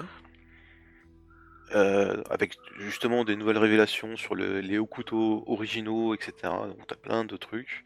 Et ça fait justement, dans Okuto no Ken, tu as de, l'univers euh, post-apocalyptique et dans, dans Soten no Ken, ce serait plus du steampunk, à la limite. Parce que tu ah as, des, as, des, ennemis qui, qui, se retrouvent avec euh, des, des, des, morceaux de ferraille à la, place de la mâchoire, à la place des bras. Ils ont des espèces de, de pinces à la place, à la place des mains et tout. C'est, ouais, on peut dire que c'est un peu du steampunk leur, leur, leur truc quoi. Et c'est il y a une suite à ce euh, manga Soten no Ken qui s'appelle Regenesis. Et en fait, l'auteur et qui, n'est pas euh, Ara ni euh, ni Buronson pour euh, pour cette suite qui s'appelle donc Regenesis, eh bien eh ben il s'est arrêté en cours de route parce que en fait l'auteur il en pouvait plus. Il en pouvait plus. Vous savez, souvent on essaye de faire des des suites à des séries en trouvant un mangaka fan euh, qui euh, qui sait très bien imiter le, le trait de, de Hara et, et pour le coup Regenesis est d'une beauté absolue. Il y a une adaptation animée en 3D d'ailleurs, mais euh, pour vous tout vous dire, il est il s'est arrêté parce qu'il il était il avait annoncé sur Twitter bah, je, je suis en dépression, il est parti en burn-out en fait. Donc donc voilà, on n'aura peut-être jamais euh, la suite de Regenesis. Je sais pas s'il a, il a repris depuis, mais ses derniers messages indiquaient qu'il euh, avait, euh, arrêté. Ah, c'est triste quand même. C'est triste, mais après voilà la pression et puis bon, il n'est plus tout jeune non plus, donc c'est ouais, c'est compliqué. Déjà que ce j'essaie de vous trouver, il s'appelle Tsuji Hideki Tsuji. Voilà, l'auteur. Ouais. Je suis euh, d'ailleurs, on, on, on, discute ensemble de temps en temps, ça fait plaisir. Attends, il a quel âge? Je, je, confonds peut-être. Euh, non, il est jeune, hein, il est jeune. Ah, il est jeune. Ah non, bah, j'ai confondu avec un autre alors. Mais euh, oui, donc et, sur la série animée, parce que par contre là, euh, Guillaume, je te sais, pareil pour euh, Dr. Ishi, vous êtes assez fan de la, première adaptation animée de Octonoken. Comment vous avez découvert euh, l'adaptation animée? J'imagine que c'était par le club Dorothée, par Philippe Auguste. Eh ben, je laisse parler Dr. Aichi parce que je... Alors moi, j'ai découvert euh, Octonoken, donc Ken le survivant sur TF1 en 88 de mémoire. Donc les premiers épisodes sur Club Do, euh, bah, comme tout le monde j'ai envie de dire. Et euh, bah, euh, à cette époque-là, moi j'avais 5 ans. voilà. Maman, pourquoi il y a des têtes qui explosent? Ah bah alors là, ça doit être beau. Alors moi, moi si tu veux, j'ai une grande sœur et si tu veux, euh, elle me faisait découvrir des animés, donc euh, Olivier Tom, euh, Dragon Ball, Chevalier Zodiac, plein, plein d'autres trucs qui, étaient utilisés à l'époque. Elle me faisait découvrir, elle me dit ouais, faut regarder ça, c'est bien et tout. Et Ken le survivant, c'était le seul dessin animé où j'ai dit c'est moi qui vais faire découvrir à ma sœur. Et ma sœur, elle a pas, elle a, elle a pas kiffé du tout en fait. Et après, je me suis dit, bah ouais, en fait, c'est pas si terrible que ça pour les enfants. Donc après, j'ai arrêté. Quoi. J'ai arrêté, je suis plus, peut-être au bout de 10 ou 12 épisodes, je crois. J'ai. Euh. Et comment t'es revenu dessus après? Ah bah, Je suis revenu dessus dans les années 2000, euh, quand un pote m'avait passé la VHS du film. Euh... Ouais, c'était en 2001, je crois. J'avais fait une copie. Et euh, après, bah, il bah, y, y, a tout le, le revival Japanim qui est arrivé avec euh, Manga Distrib, etc. Donc, euh, donc on est reparti là-dessus. Moi j'ai pris la réédition DVD en 2004, je crois. C'était en 2004. Ouais. Et après, bah, je me suis relancé dedans. Il y avait le revival en 2006 avec, euh, avec les films et OAV, plus les, les spin-offs. Et en 2004 aussi, tu avais Soten no Ken qui était édité chez Panini Manga. Donc bah moi j'ai suivi tout ça quoi. Et faut pas oublier aussi, en 2004, tu avais le, le, label Mabel qui avait sorti les Shin Okutonoken. Ah, j'adore moi ça, Shin. Je sais que tu les aimes pas à cause de Gact, mais euh, qu'est-ce que qu'est-ce que je les aime? C'est les, ah, les, les, derniers OVA où on peut voir des viscères dans, dans un Okutonoken, quoi. Alors j'ai pas dit que j'aimais pas Shin Okutonoken, j'ai dit que j'aimais pas les openings et endings. Ah, d'accord, tu me rassures. Voilà. Tu me rassures. Et toi, Charles Nal, tu veux, tu veux peut-être en parler de ta découverte d'Okuto no Ken Alors, euh, moi, c'est très simple. Quand l'anime est arrivé en France avec le Club Dorothée, euh, je n'aimais pas du tout. Je, n'aimais pas les dessins, je n'aimais pas du tout le truc. Même quand je jouais dans le Dorothée Magazine, je non, c'était pas du tout mon truc. Non, j'avais euh, j'avais toujours une barrière avec le, design de cette série. Moi, à l'arrière, j'aimais peut-être bien le côté épaulette, les petites jambières de certains passages. Je fais ah, ils sont des armures comme dans Senseiya. Mais non, ça marchait pas du tout, ça matchait pas du tout. Et puis arrivé, j'ai lu, j'ai lu est arrivé. Il a édité le manga. Bon, on sait comment, mais bon, admettons, voilà, euh, oublions. Là, je commence à voir le. Ah, non, alors je, dois raconter autre chose avant. Euh, j'étais à l'école, il y avait, euh, j'étais allé en cours de ski. En cours de ski, j'avais un mec qui était super timide, il s'appelait Adèle, et euh, voilà, voilà je, pense. Et il était super timide. Oui, salut, ça va? Il parlait un peu comme ça. Et par contre, il lisait le manga Okuto no Ken en VO. Et alors là, je fais waouh Et j'étais tombé sur le, c'était Octonoken 2, donc la, deuxième partie, donc en VO donc. Et là, il y avait la partie où tu avais euh, les gardes du, les gardes, euh, enfin les sbires de Io qui torturaient parce que Io avait pété les plombs suite à la mort de, de Sayaka. Et euh, du coup, tu voyais des mecs avec euh, torturé, il y avait un mec avec la bouche là, il avait le levier et si si euh, si avec la bouche il l'ouvrait, et eh ben le mec à côté il était guillotiné. Bon voilà, c'était une torture mais ça m'avait traumatisé. J'ai fait mais et le mec tout timide, il lisait ça quoi. Et mais par contre, j'adorais les dessins et là j'ai fait waouh, le dessin de de Ken le survivant euh, Octonoken, mais ça n'a rien à voir avec l'anime enfin en tout cas, moi, j'étais par contre comblé par le style, mais c'était, c'était, j'étais très impressionné.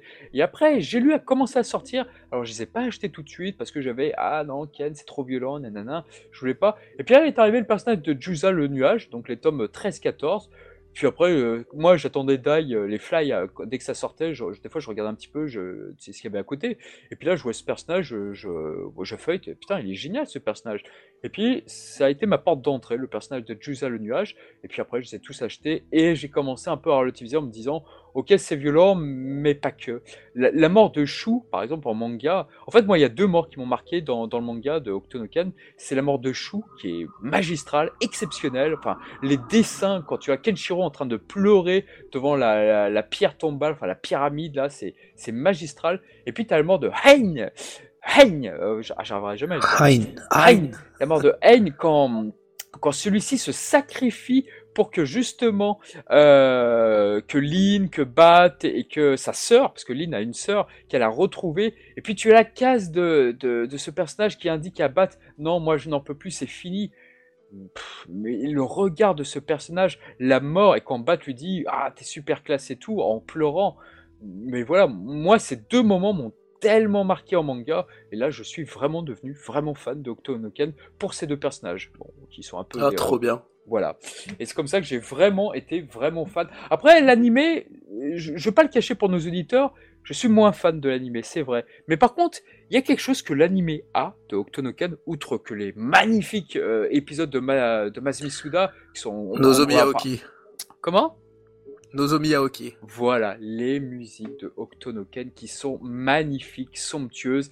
Et je pense que c'est le dernier grand compositeur de cette époque-là, qui soit encore vivant. Il, est, plus tout jeune, mais il est encore vivant. Mais moi, j'adore ses musiques dans Galaxy Express, j'adore ses musiques dans Octonoken. Il a fait beaucoup d'autres choses, mais c'est vrai que les musiques sont somptueuses. Bon sang bonsoir.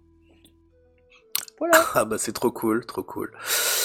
Alors comment moi de mon côté, comment j'ai découvert Octonoken? En fait, je j'habite, euh, moi je suis d'une ville qui s'appelle Échirol, c'est Grenoble, Isère, et il y a un grand supermarché qui s'appelle, euh, enfin un, grand lieu, centre commercial, pardon, qui s'appelle Grand Place, qui est toujours, euh, qui est toujours là d'ailleurs, et il y avait un endroit avec plein de mangas, plein de bouquins, il y avait un petit coin manga et une vitrine avec aussi des figurines. Et je voyais des, des dioramas avec euh, Kenshiro. Alors je savais pas que c'était Kenshiro, mais je voyais un mec euh, qui traversait des corps, qui arrachait des têtes. Je me suis dit mais qu'est-ce que c'est que ce truc de ouf? Je me disais mais c'est rien que visuellement le jouer me faisait peur. Mais ça m'intriguait. Peur pas une peur négative, une peur qui, incitait à la, curiosité. Et sur ces étagères, il y avait les volumes de J'ai avec euh, bah, Okuto no Ken, euh, et puis j'ai pu me prendre quelques, quelques volumes. Malheureusement, euh, j'ai lu, on sait ce qui est devenu, c'est, bah, il y avait plus les, les volumes d'édition, enfin, c'était fini le, les éditions de manga chez eux.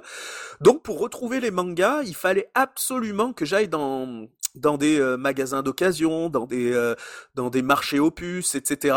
Et en fait, Okuto no Ken était devenu pour moi une quête, c'est-à-dire qu'on parle d'un temps où Internet n'existait euh, pas, quoi. Donc il fallait que, pas comme ça du moins, et il fallait que je, j'ai toute la collection des 27 volumes pour, euh, bah, euh, bah, pour ce manga que je trouvais absolument dingue. Et pour l'anecdote, j'avais un pote qui avait acheté des, les mangas, je crois, 14 à 20 et euh, il les avait lus, il avait pas aimé plus que ça, et je crois que c'était un pote, il, il fumait, je lui avais acheté des paquets de cigarettes, et je dis je t'achète des clopes, tu me les donnes, euh, tes, tes mangas, et il me les avait, euh, il me les avait, il me les avait filés contre des paquets de clopes.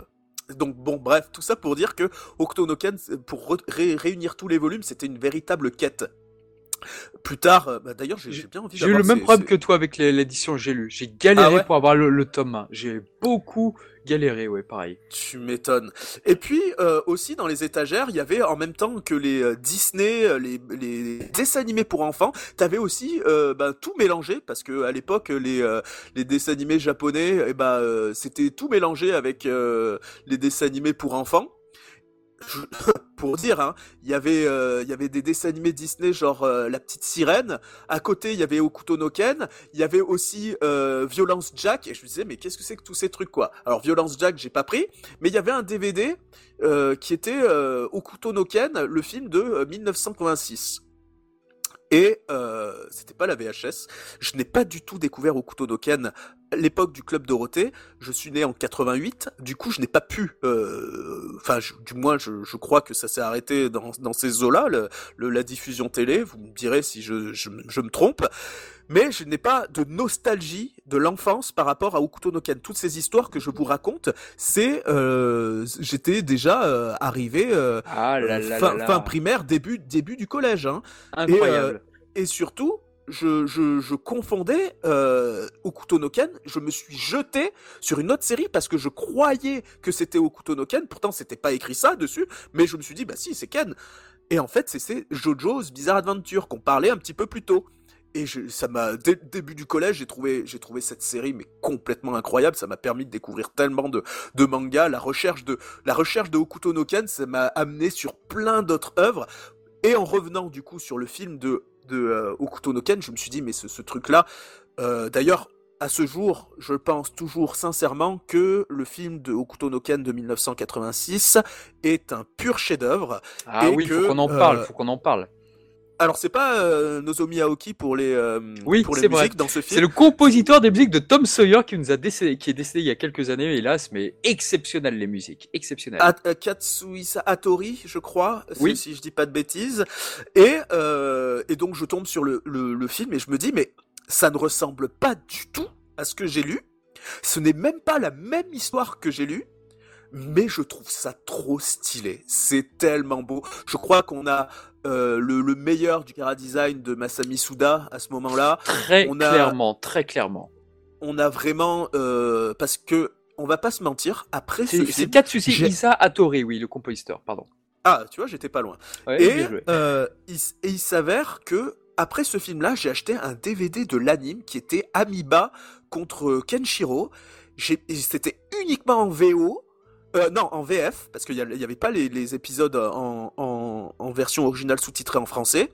J'ai découvert la VF. Alors il faut, faut en parler de la VF où il faisait des blagues. Hein. C'était terrible. J'ai vu ça, je me suis dit mais un, je, je trouve que c'est d'une laideur absolue. C'est moins beau que le manga certes, mais c'est surtout bien moins beau que euh, que le film. Et surtout, c'était quoi cette VF J'étais plus. Alors la VF, faut qu'on en parle. Compte. Ouais, ouais en parle de la VF. Et je terminerai donc là-dessus. Il y avait une boutique pas trop loin euh, de chez moi, qui était une boutique d'import. C'était une boutique incroyable. C'est là aussi que j'ai découvert euh, le film euh, 5 en DVD de Senseiya, le Tenkaihen. C'est là où j'ai découvert au pif les 13 OVA euh, du d'Hades, j'ai acheté aussi des One Piece en DVD et tout ça c'était bien sûr des faux des faux imports, c'était des, des trucs qui venaient de Chine. Alors, on a tous eu des boutiques comme Concy. ah exactement. Ah, tous passés par là, oui. Et dans tous ces trucs là, j'ai vu j'ai vu un coffret black tout noir avec marqué Okuto no Ken 2. Je disais mais attends mais c'est quoi ce truc de fou là? Hein, il y a le film, il y a le, il y a, il y a la série, mais il y a aussi la série euh, 2. Qu'est-ce que, qu'est-ce que c'est que ce truc-là? Et pendant ce temps-là, j'étais toujours en train de faire ma quête pour chercher les, les mangas qui me manquaient. Hein. Mais je mets Okuto no Ken 2. Déjà, j'ai la VO, je tombe amoureux de Akira Kamiya. Bon, déjà, on l'entendait en VO dans le dans le euh, dans le film euh, de 86 où on pouvait choisir la VO. Les les ouais, les seiyuu, les comédiens de doublage. Bon, Eh bah, bien, il y avait aussi des, des, il y avait tellement de seiyuu qui me donnaient des frissons. J'ai adoré ce que j'ai vu. J'ai vu un, un, un, un Kenshiro, euh, un Lin, un Bat grand. J'ai adoré le Gento Kaneto. Shosawa sur rail, monsieur, incroyable. Non mais c'est vrai, il, il est magistral.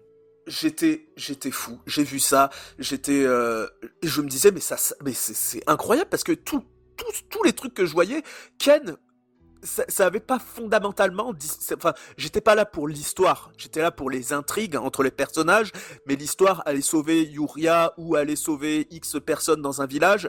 Ça, ça manquait clairement d'un, petit truc, une intrigue qui me, qui me, qui me faisait me, me dire, mais attends, les personnages ils viennent d'où Euh, On parle jamais de, euh, du, euh, d'où vient le haut couteau, hein, sincèrement, tu vois. Et là, j'avais tout, l'empereur. Euh, moi, j'adore euh, le comment il s'appelle ce, ce, ce, ce, ce mec complètement fou qui a été traumatisé par Rao et qui euh, et qui se fait passer pour le la voix de l'empereur. Il s'appelle, euh, c'est le premier grand méchant. Euh, il Ah oui, fortement inspiré de, du Joker dans Batman et où. Exactement. Mais il y a Oui. un Joker dans, dans les fillers de la première série, mais lui, c'était euh, c'était Ah, un il- truc de de fou. Il fait, il beaucoup, s'appelait il fait Joker. penser à un mix entre le Joker et Kefka dans Final Fantasy VI, lui. C'est Je c'est le- assez dingue. Exactement, C'est exactement, t'as tout dit. C'est exactement ça, et je me disais, mais c'est quoi ce malade C'est mental quoi, c'est Jackal besoin de- Comment il s'appelait Jackal Ah, j'ai oublié son nom. Jacques, Jaco. Jacouille. C'est Non, celui-là, qui a peur de la lumière, non Ouais, ouais, ouais, ouais. Ah, c'est le euh, premier, ouais, le premier boss. Et je me suis dit, mais c'est quoi tous ces trucs-là? Je, en- je, je me suis dit, mais c'est, c'est fou. Et puis après, moi, je suis un fan de, du, du Gento. Je trouve que le, le général violet, il me, il me, je l'adore. Ce, ce, c'est un combat Oh, très je l'adore ce personnage. Ah, je pensais être le seul à l'aimer pour le coup. Ah Non, putain, j'adore ce personnage. Trop bien. Je- J'ai un amour pour euh, pour euh, pour l'histoire de de de Falco, le général doré, et puis ensuite Euh. Et sa belle coupe de cheveux. Ouais, il est euh, inspiré de, du personnage de Rocky là. Ah, le, le russe, non, c'est pas ça? Oui, euh, Dolph Lundgren. Oui, voilà, c'est ça. Et, et ensuite, l'amoureux de, de, cinéma d'arts martiaux, quand ils arrivent sur Shura, on est clairement euh, dans euh, The Blade de Troy Ark ou euh, dans des, des, dans... enfin là l'art martial est l'obligation pour survivre dans, dans ce pays et, quand j'ai vu l'univers qui avait déjà il y avait pas beaucoup d'espoir dans le monde de Kenshiro hein, le, ce Japon qui est jamais nommé euh, quand ils vont sur Shura je me suis dit bon ok là euh, tout le monde est fou et le moindre garnement qui, tue d'ailleurs, euh, euh, enfin, il tue pas, mais il blesse euh, très très gravement Falco, celui qui a le masque, le, le Shura. Eh bien, le je me suis dit, mais qu'est-ce que c'est encore que ces trucs-là? Et je suis aussi un grand amoureux de, de l'effet du Octoryuken, toute cette fumée qui sort de, de l'incroyable armure. Ils ont vu l'enfer Exactement. Je, je, c'est là que je rencontre mon personnage préféré, Shachi. Bref, je pourrais parler longtemps de cette série, mais comment j'ai découvert Okuto no Ken, voilà comment ça s'est passé. J'ai commencé par le manga, euh, tard, enfin tard, au collège, début du collège, fin, fin primaire, début collège. Ma quête du manga m'a amené sur l'animé et je suis tombé vraiment amoureux de la série à partir de Ken 2. Et quand je me suis aperçu que personne dans les forums parlait de Okuto no Ken, à part du coup sur Okuto Legacy, Legacy l'un des euh, je me suis dit mais attendez, il euh, y, a, y, a, un problème.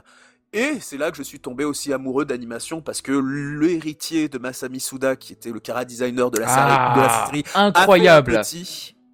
Il a fait un petit qui s'appelle Junichi Hayama, qui a travaillé sur les, les pour moi, ce qui est, ce qui est le meilleur de Jojo, les OVA euh, des années début 90. Et c'est là que j'ai commencé à m'intéresser aussi. Votre interview, votre interview dans le livre est très intéressante à son sujet d'ailleurs. Elle est très très intéressante. Et j'étais aussi amoureux d'un autre euh, animateur qui là va t'intéresser, Charnalk, parce que il s'appelle euh, ah mince, euh, Hironobu Saito, qui fait partie ah. de l'école de Shingo Araki, en fait. Oui, c'est vrai, c'est vrai, c'est vrai, c'est vrai. Et qui avait comme euh, idole quelqu'un qu'on adore, qui est peut-être un de nos cara designers préférés, euh, Akio Sugino. Non, c'est tu. Pardon, j'ai oublié de me mettre en, en, mute. Bah oui, oui, oui, bah évidemment, les, les séries TMS, euh, Takarajima, les... Euh, non, Takarajima, oui, Takarajima, il était dessus, évidemment. Euh, oui, Ashitanojo et tout, c'est incroyable. Et oui, et du coup, en fait, Hironobu Saito, en voulant s'inspirer du style de Akio Sugino, est rentré ensuite dans l'école de Shingo Araki, et c'est pour ça que c'est un des, des, des, des, maîtres de la série Hokuto no Ken, parce que c'est un des Sakan, Sakuga Kantoku, un des animateurs, directeurs, directeurs d'animation les plus, euh, les plus présents de la série Hokuto no Ken, et certains épisodes, dont les épisodes avec Chachi, on dirait un personnage de Senseiya. Bon, un Senseiya musclé certes, mais son visage, ses détails autour des yeux, vient de l'école Araki. Mais, mais c'est vrai que là, là tu as dit beaucoup de choses, il va falloir qu'on rebondisse. Ouh, on a, on a du boulot, docteur chez moi. On a du boulot, docteur chez moi. Mais c'est vrai que l'interview, là, vous avez fait deux interviews. Donc, une de Masami Suda, là, qui était de 2018, et l'autre du deuxième animateur qui, pour moi, a signé les meilleurs épisodes d'Octonoken. Je veux même pas le savoir. Trois, trois, trois, trois inter euh, euh, interviews, le livre. Oui, après, c'est pas un animateur, le troisième, c'est. Euh... Ah, j'ai oublié. Si, Masami Suda, Junichi Ayama, et celui dont je suis en train de parler, Hironobu Saito, qui a ah, livré. Ah, pardon, pardon.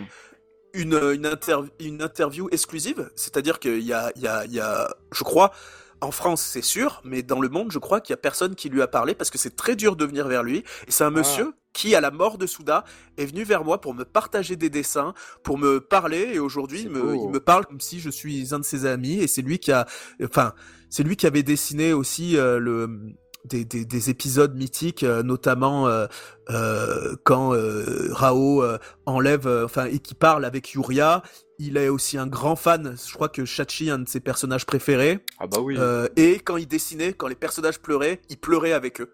Donc c'est vraiment un, un, un animateur extraordinaire. Mais tu vois, pour revenir à Jun Junichi Ayama, moi je suis pas un gros fan d'Octonoken 2, la série animée. Je, je, vous le dis, bon, tant pis, je suis passé à côté, c'est mon problème. C'est pas grave, c'est pas grave. Mais par contre, les épisodes dirigés par Junichi Ayama, mais bon sang de bonsoir, mais qu'est-ce qu'ils sont magnifiques. Je crois que l'épisode qui a introduit Sachi, la toute première fois, c'est de lui. Et, euh, c'est exceptionnel. Et l'un des combats de Kaio, c'est-à-dire que quand Kaio bat euh, Kenshiro, donc Tonoken 2, c'est l'un de ces épisodes. Et là encore, c'est magnifique.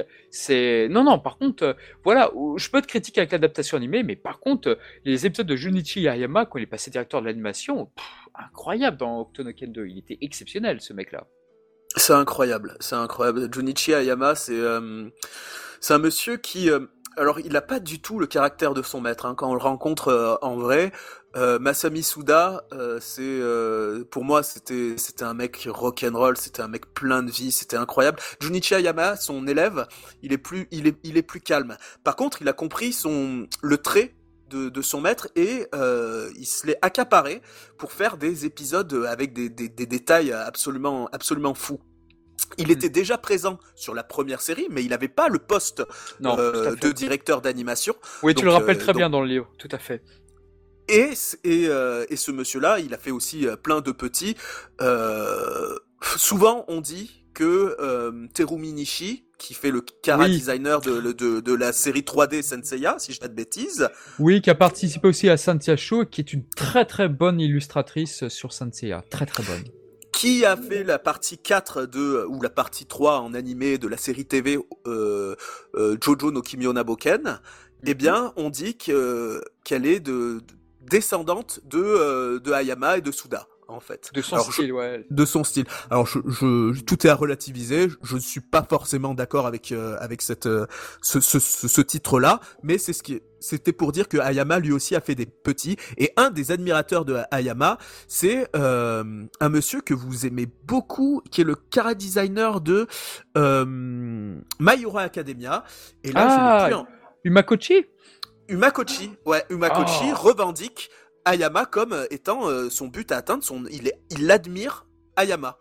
Et c'est pour ça aussi qu'ils travaillent ensemble. design de fou. C'est pour ça qu'ils travaillent ensemble aussi sur la incroyable série qui s'appelle Cash and Sins, euh, où toute l'équipe de, des 13 premiers OAV d'Hades, euh, bah, exactement, exactement, bah, l'équipe d'Hades, des 13 premiers OVA d'Hades, eh ben, ah se retrouve dans la série Cash and Sins. Et pour moi, à mes yeux, Cash and Sins, cette série, est, euh, est une espèce de suite spirituelle de ce qu'on aurait pu avoir de Senseiya. Je suis d'accord. On, l'a souvent dit, effectivement, Cash and Sins. En plus, le héros est doublé par Toro Foya, la voix de Seiya. exactement, c'est tellement Mais par contre, amis auditeurs, hein. par contre, amis auditeurs, si vous voulez regarder Cash and Sins sur DVD, en Blu-ray, ça existe en France. Mais par contre, attention, série très, très, très triste. Très. Faut pas y aller le ah cœur. Euh, faut, y... faut y aller le cœur sur la main, je pense, oui. Ouais, c'est une série très déprimante, très déprimante. Et c'est rigolo parce que Cash Sins, c'est, euh, je fais un petit aparté, c'est une série de Tatsunoko. Tatsunoko, c'est là où a vu naître Masami Suda. Comme quoi, tout est absolument lié tout le temps. incroyable.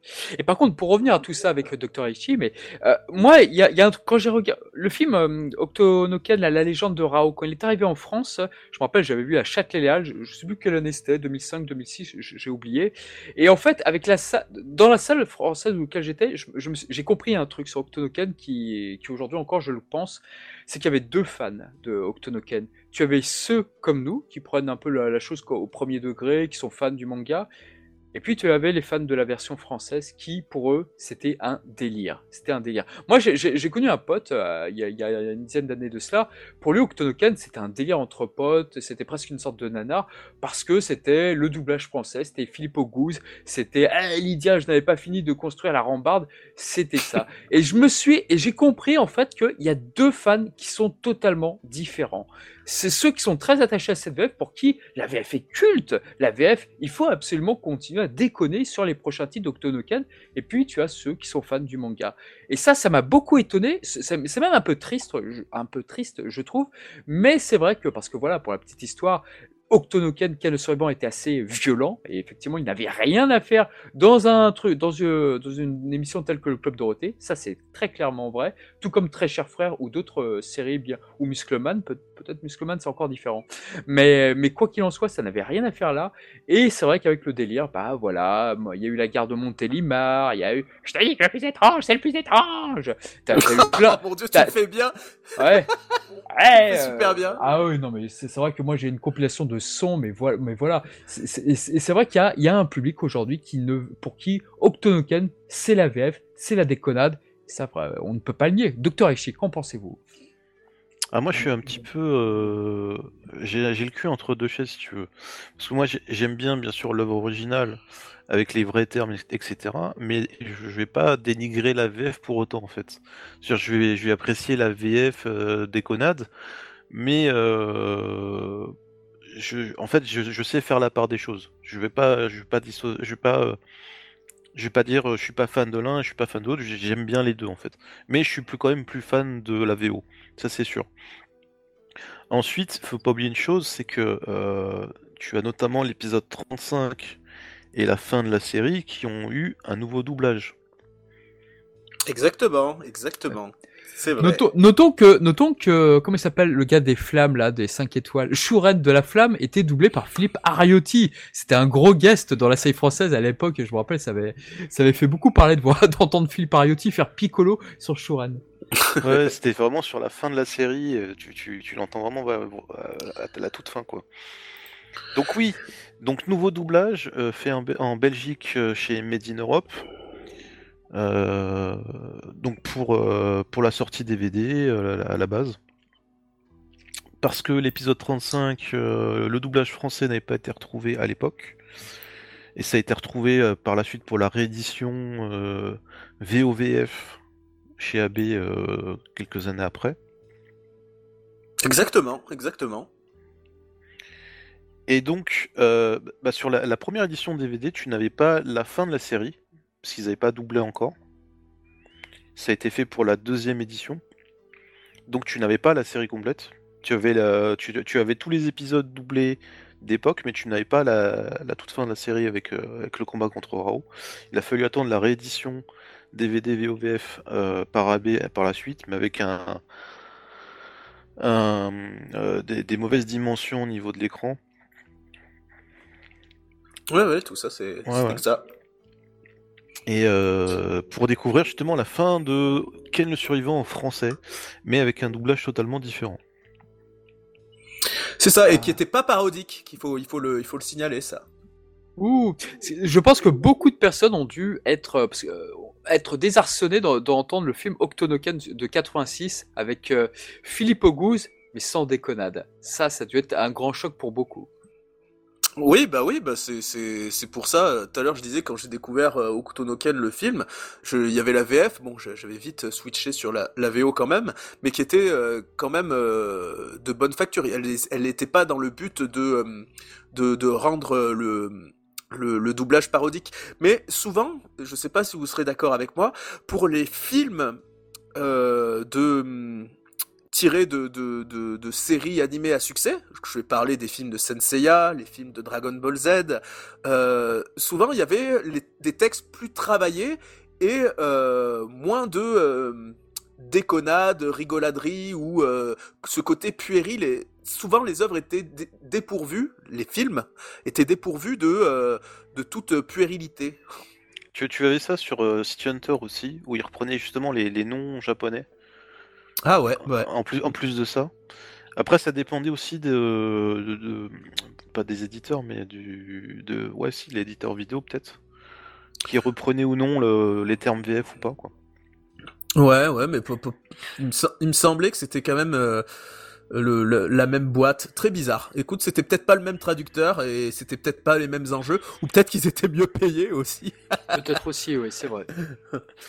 Mais quoi qu'il en soit, oui, pardon, vas-y le film, bah, c'est un monument, bah, déjà, euh, comme tu disais, en termes d'animation, en termes de musique, euh, même au niveau de la VF. Mais il y a quand même euh, quelque chose qui, qui est assez différent, c'est vers la fin du film, tu as deux. On y arrive. Tu as deux. Yes, yes, yes, exactement. Enfin, le sujet croustillant. Alors, expliquez-nous ça. Pourquoi il y a deux fins? Pourquoi deux fins ont été commercialisées? Dites-nous tout, monsieur Raichi. Bah déjà, quand tu prends l'anime comics, parce que le film existe en anime comics, en deux tomes d'ailleurs, euh, tu as la fin que tu as dans... Enfin là, tu as la fin normale. Après, il y a une, une autre fin euh, alternative, je crois que c'était dans les Laserdiscs, de mémoire. Ouais, ouais, ouais. Où euh, Kinshiro se relève. Et je crois que c'est tout, tu, tu vois juste se relever quoi. Alors juste pour les auditeurs, fin officielle, euh, Kenshiro perd face à Rao. Et euh, la deuxième fin, la fin cachée, il y a euh, Execo. Voilà, pour dire ça. Et c'est très bizarre parce que moi j'ai longtemps pensé que c'est la fin où euh, Rao gagnait était la fin cachée. J'ai longtemps cru ça, c'est c'est idiot. Et je me rappelle que ça avait fait grand bruit sur le forum Okuto Legacy parce que quelqu'un avait réussi à trouver justement cette deuxième fin. Bah, Eh ben, les- attends, ouais, attends, pardon, je vais juste, pardon. juste faire un petit, petit aparté. D'ailleurs, sur le DVD, euh, quand tu es, quand tu regardais le film en, en VOST, euh, euh, quand tu arrives au moment de la fin, soi-disant officielle ou pas officielle, eh bien, le film switchait en VF. T'avais l'impression qu'ils n'avaient pas le script pour les sous-titres ou qu'ils n'ont pas eu le, le- le- le- les morceaux de son justement correspondant à ça. T'as l'impression qu'il y a une partie du film qui est, qui, qui est perdue en VOST. Et euh, il, a, fallu attendre la nouvelle réédition en plus chez AB du film, avec une image euh, complètement nickel, etc., pour avoir justement la fin en VOSTF nickel aussi pareil. Alors ce DVD, c'est pas que ça switchait, c'est qu'il y avait quasiment plus de son. Ça, ça coupait, ça coupait. Pourquoi? Et c'est Jet Black qui a sur euh, Twitter qui avait euh, pu euh, faire remonter l'information. C'est que en fait, pour le DVD, ils avaient pris justement le son. La, la piste sonore VO, c'était celle de cette fin alternative. Et quand ils se sont rendus compte, après coup, que cette fin alternative, le son ne correspondait pas à la, à la, à la fin de ce qu'on voyait, eh ben, ils ont, ils ont pas essayé d'arrêter le printage, de repousser l'affaire. Non, ils ont dit bon, ça correspond pas, on coupe. Et, en effet, il a fallu attendre après la, réédition, euh, euh, la très belle réédition avec la, la, belle image dont parlait Raichi, pour avoir enfin cette fin en, en VO avec la bonne piste sonore. Et on peut revenir sur quelque chose parce qu'il y a beaucoup de gens qui ont boudé le, la le dernier DVD en date sorti en disant ouais je l'achèterai pas, c'est censuré. Mais ces gars-là, euh, calmez-vous, voyons, parce que effectivement le film est censuré, mais il y a une histoire là-dessus et vous n'aurez pas la version non censurée au Japon non plus. Est-ce que vous pouvez me parler de cette censure? Pourquoi est-ce que ça a eu lieu? Alors il faut savoir que euh, les auteurs, euh, Buronson notamment, quand ils sont allés voir le film euh, de 86, qui a été un carton, hein, euh, ils ont pas aimé. Alors ça c'est incroyable, ça je ne comprendrai jamais, je vous le dis. Dingue. Ils ont pas aimé parce que ils trouvaient ça trop violent. Ah bah dis Alors, donc le culot C'est ce qui s'appelle le culot. Et ça a été, euh, c'est pas que pour le film de 86, aussi pour la promotion vidéo de Shin Hokuto-doken, les OVA, sortis euh, bien plus tard, en 2004, il me semble, si je dis pas de bêtises. Et, eh bien, euh, il avait dit pareil, Buronson, oui, maintenant que je l'ai vu, je les ai vus, bah, je trouve que c'est beaucoup trop violent. Mais, mec, est-ce que t'as lu le manga je, je sais pas, le manga auquel t'as, écrit, soi-disant l'histoire, tu vois? Oh non, parce que je suis désolé, mais les, les tortures des, des sbires de Io à l'époque, dans, dans la seconde partie du manga, euh, c'était d'une violence incroyable. C'est assez Non, mais culotté, je trouve, pardon.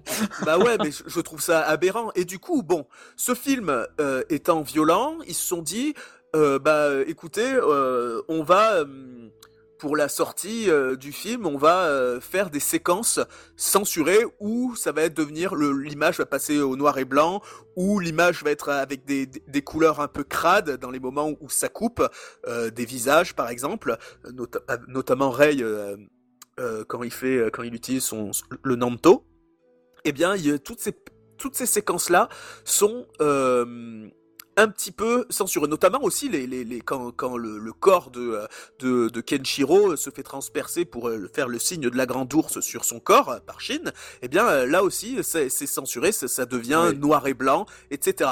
Et il faut savoir que cette version non censurée, donc sans tous ces caches misères, existe Et dans ça la qui est dingue. VHS italienne. C'est dingue cette histoire, elle est dingue. Le jour où les, les, les Italiens ont, vu que cette VHS leur VHS n'était pas censurée, mais c'est incroyable. bah ils ont pas dû être au courant que c'était censuré euh, tout court euh, au départ, tu vois. Mais c'est euh, après qui quand ils ont su que c'était censuré ailleurs, ils ont dû dire ben ils se le disent encore, hein, je peux je peux le confirmer, ben on a été chanceux quoi. Mais c'est incroyable parce que je, je, crois que Jet Black l'avait évoqué il y a longtemps sur Twitter, mais le, matériel de, les matériaux de base pour ce film ont été perdus, je crois, dans une incendie. C'est pas ça Alors, alors euh, toutes ces toutes ces histoires euh, d'incendie, je ne suis pas au courant, mais je crois qu'il en avait parlé en effet. Donc, euh, bah ouais, ça va être si si c'est si c'est la vérité, et je pense que c'est vrai. Hein, je crois que bah on, peut se brosser pour avoir cette cette version là. Mais pourquoi pas? Pourquoi pas essayer de retrouver un petit peu tout ça pour faire une nouvelle édition Parce qu'on vous parle là du film sorti en DVD de Hokuto no Ken et je crois qu'il n'est plus disponible. Oui. On peut, il est plus euh, disponible à la commercialisation. Donc, euh, ça serait bien qu'il le ressorte et ça serait bien qu'il le sorte avec des bonus. Mmh. Imaginons incroyable, ils sortent ce film avec une belle édition où on a une version non censurée et on a les deux versions du film. Ce serait pas mal. Je me rappelle que j'avais vu des fans essayer de restaurer le film eux-mêmes avec la version en reprenant des, des extraits de la VHS italienne, mais bon, effectivement. Je vais vous donner une anecdote. Masami Suda lui-même, quand je lui ai parlé euh, de son vivant, je lui ai parlé de cette fameuse deuxième version, et pour lui, elle n'existait pas. Pour lui, il n'avait pas travaillé là-dessus, il savait ah même pas qu'il y avait une deuxième version. Et ouais, il s'en souvenait plus. Incroyable, n'est-ce pas? C'est dingue ça. Mais, mais, mais la, fin, la fin alternative, euh, si tu regardes bien euh, les silos, c'est pas terrible. Hein, euh... C'est, on dirait un patch. C'est, c'est pas beau du tout. C'est pas beau du tout. On dirait, ça, ça, ressemble un petit peu aux censures de Dragon Ball que tu avais aux États-Unis, tu sais, euh, avec les billets à la place de la petite, la petite culotte, etc. Tu vois, ça fait vraiment cheap. Hein. Ça fait très cheap, ouais, exactement. On sent que ça a été fait euh, euh, à la va-vite euh, pour proposer une version alternative. Bon, il s'avère que ce film existe, vous pouvez quand même le trouver en occasion sur des sites comme Rakuten, j'imagine. Donc n'hésitez pas à vous le procurer si vous l'avez jamais vu. Et je crois, bon, malheureusement, je, je suis pas trop pour faire ce genre de choses, mais si vous tapez le nom sur YouTube, je crois que vous pouvez le voir facilement le film, quoi. Ouais. Ah, pour, pour nos amis auditeurs qui ne connaissent pas le film, il s'agit d'une d'une d'une version en des, des premiers tomes du, manga, des huit premiers tomes, un peu comme Dragon Ball, un peu comme le film Galaxy Express, ça se faisait assez souvent de de, de réadapter très librement effectivement le manga de sais pas 4-5 tomes et d'en faire un film effectivement. Donc là tu as des, tu as quelques situations assez inédites et même très intéressantes. Oui. Je peux quand même, je voulais encore quelques petites anecdotes pour le pour le fun. Allez-y, allez-y, monsieur. Euh, dans la bande, le trailer du film au Japon, on présentait un Rao à la peau blanche et blond. Rao aurait pu être blond, incroyable. Rao aurait, aurait pu être blond. Et il y avait aussi un personnage, un monstre, qui ressemblait à Gollum, qui levait les mains vers le ciel et qui euh, et qui était euh, c'était une créature, un petit Gollum qui avait aussi dans les dans les trailers. Vous pouvez regarder sur internet, c'est super intéressant aussi sur YouTube, j'imagine. Et vous, vous voyez que en fait, il y a, y a plein d'extraits aussi de combats qui n'ont jamais été intégrés dans dans le film. Ah, lesquels par exemple? Bah t'as des t'as une version où euh, où euh, Kenshiro euh, se se bat un petit peu contre je crois Rei. Il faut, il faut regarder, en fait, dans, le, dans, dans les extraits, on voit plein d'images qui seront jamais réutilisées.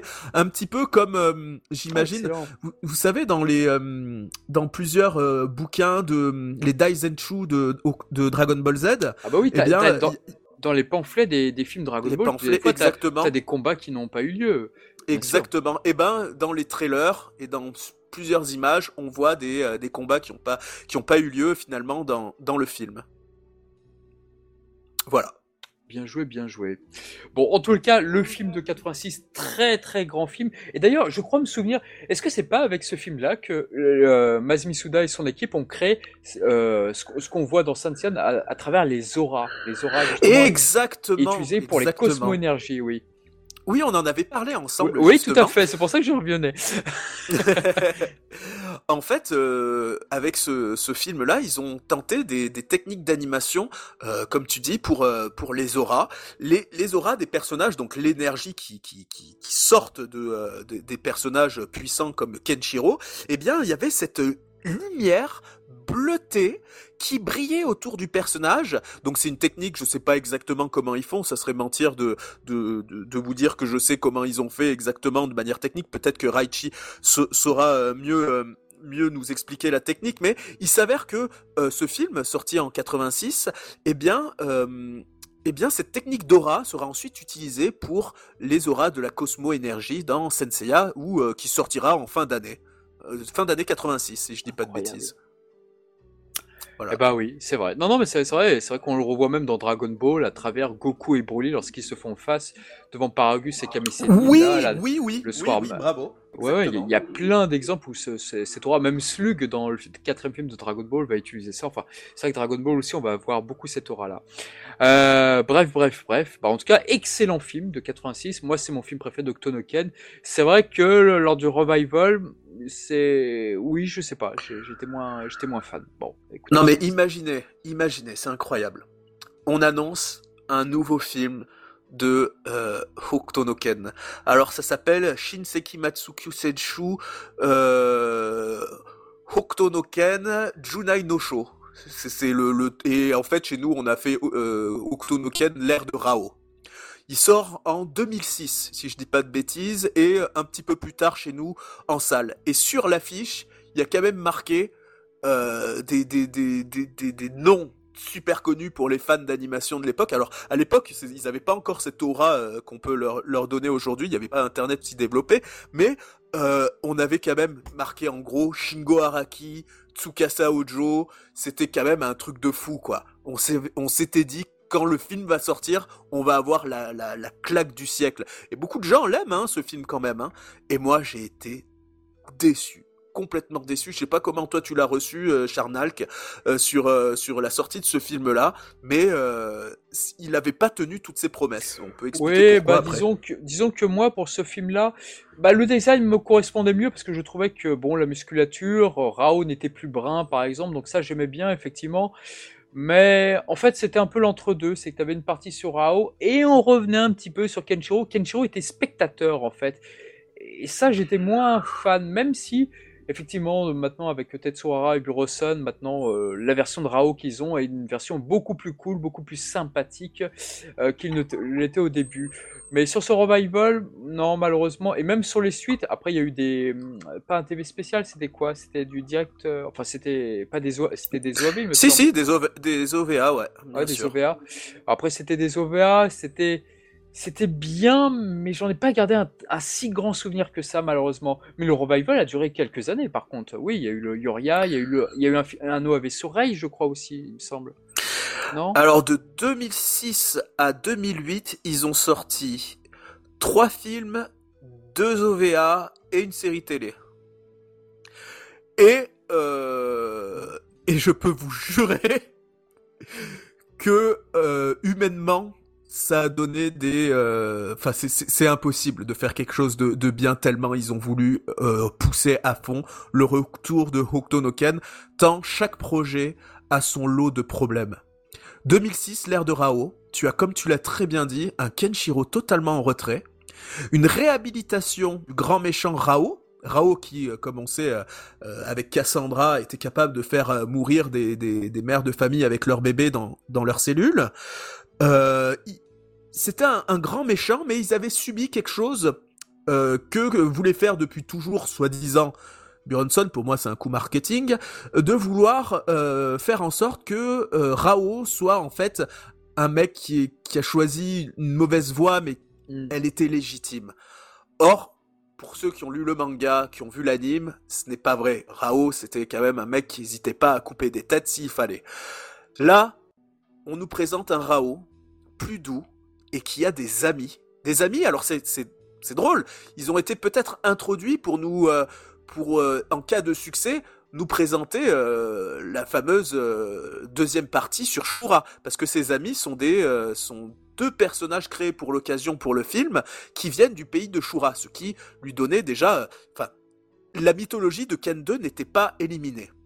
Mais ce film se concentre donc sur Kenshiro, Shu et Sauser, plus fort du, euh, du, euh, Nanto. Exactement. Sauf que on a une heure et demie, et on peut pas développer tout ça. On peut pas développer l'histoire simple de base, mais en plus on nous rajoute des personnages. Ce qui, ce qui fait que le, le, le, film a un rythme très spécial, et surtout, comme tu l'as dit, tu le trouvais plus joli, mais c'est parce qu'il y avait beaucoup plus de détails. Certes, mais comment on fait bouger des personnages avec autant de détails? Et ça, c'était le gros problème, c'était très statique par contre, oui. C'était statique parce que en fait, ce que j'aime bien dans, dans l'animé, grâce à, à, Masami Suda euh, et, euh, et toute l'équipe de Toei de l'époque, c'est qu'ils avaient adapté le trait. Alors, on pouvait totalement rejeté la proposition de Souda, sauf chose que toi tu n'as pas trop aimé, euh, Charnal. Alors attention, moi j'aimais beaucoup les épisodes de Masami Souda par contre. Bien, bien sûr, mais globalement la série était euh, aussi euh, avait ses, ses, hauts et ses très très bas, oui. ce, qui, ce qui faisait que, euh, mais il fallait faire bouger des personnages musclés avec des détails de fou, bah il fallait enlever des détails en fait pour avoir une animation et ils ont fait mieux que ça, ils ont enlevé des détails mais ils ont mis une propre version, une propre vision du dessin de Hokunoken. C'est pour ça que souvent je ne les mets pas euh, l'un contre l'autre, le manga et l'anime. Je dis que c'est carrément deux deux images différentes. Je pense vraiment que les deux se sont sont parfaitement acceptables pour le peu qu'on puisse se accepter qu'il y ait une vision graphique différente avec Masami Suda. Le film de 2006, pour revenir sur celui-ci, décide de se rapprocher plus du trait de Hara, et malheureusement, quand tu as trop de détails, peu de temps et pas l'équipe pour, eh ben tes personnages sont statiques. Et qu'est-ce qu'on aime dans Hokuto no Ken Eh ben on aime quand ça cogne aussi dur. Bon, il y a l'amour, on en parle et c'est c'est très très présent, même un peu trop larmoyant dans ce revival. C'est les larmes coulent facilement mais dans l'œuvre générale, ça pleurait beaucoup, mais c'était après des combats, c'était avec beaucoup d'intensité, il y avait du, drame. Là, ils ont voulu vraiment euh, aller euh, dans la caricature de ce qu'était Hokuto no Ken. Et je trouve que c'est un mauvais film pour toutes ces pour tous ces problèmes là. On a on n'a pas aussi euh, des, des, musiques qui rappellent la série. Nozomi Aoki n'est pas là. Euh, et ça se ressent énormément. Oui, c'est vrai que c'est très bizarre qu'il n'y ait pas eu de variation de son thème et tout. Parce que tu vois, avec Sensei Omega ou d'autres euh, œuvres, maintenant, des fois, tu as des variations du thème de Seiji Okoyama. Ah bah tiens, on va lui faire une petite variation du thème culte euh, extraordinaire. Octonoken, les musiques sont extraordinaires de la. Et je trouve, je comprends pas pourquoi ils ont voulu faire table rase du passé, sachant que ça avait une identité musicale incroyable. Bah exactement, exactement. Et ben peut-être qu'ils ont voulu surfer sur une vague à un moment donné.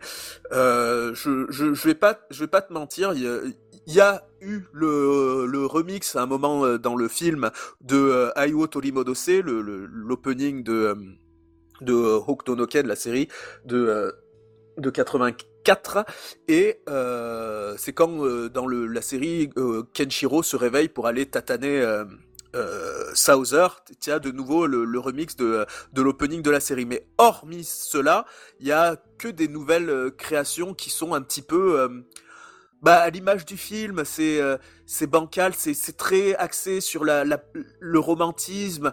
On a des moments où où, où Rao, il, il, est triste, il va lire une, la lettre de, de, de, de, de ses amis qui en fait s'est sacrifié pour le bien. C'est très très très caricature en fait. Et du coup, pour les anciens qui ont aimé euh, cette, euh, cette, euh, enfin, l'ancienne série, on était, il n'y avait pas le goût au couteau.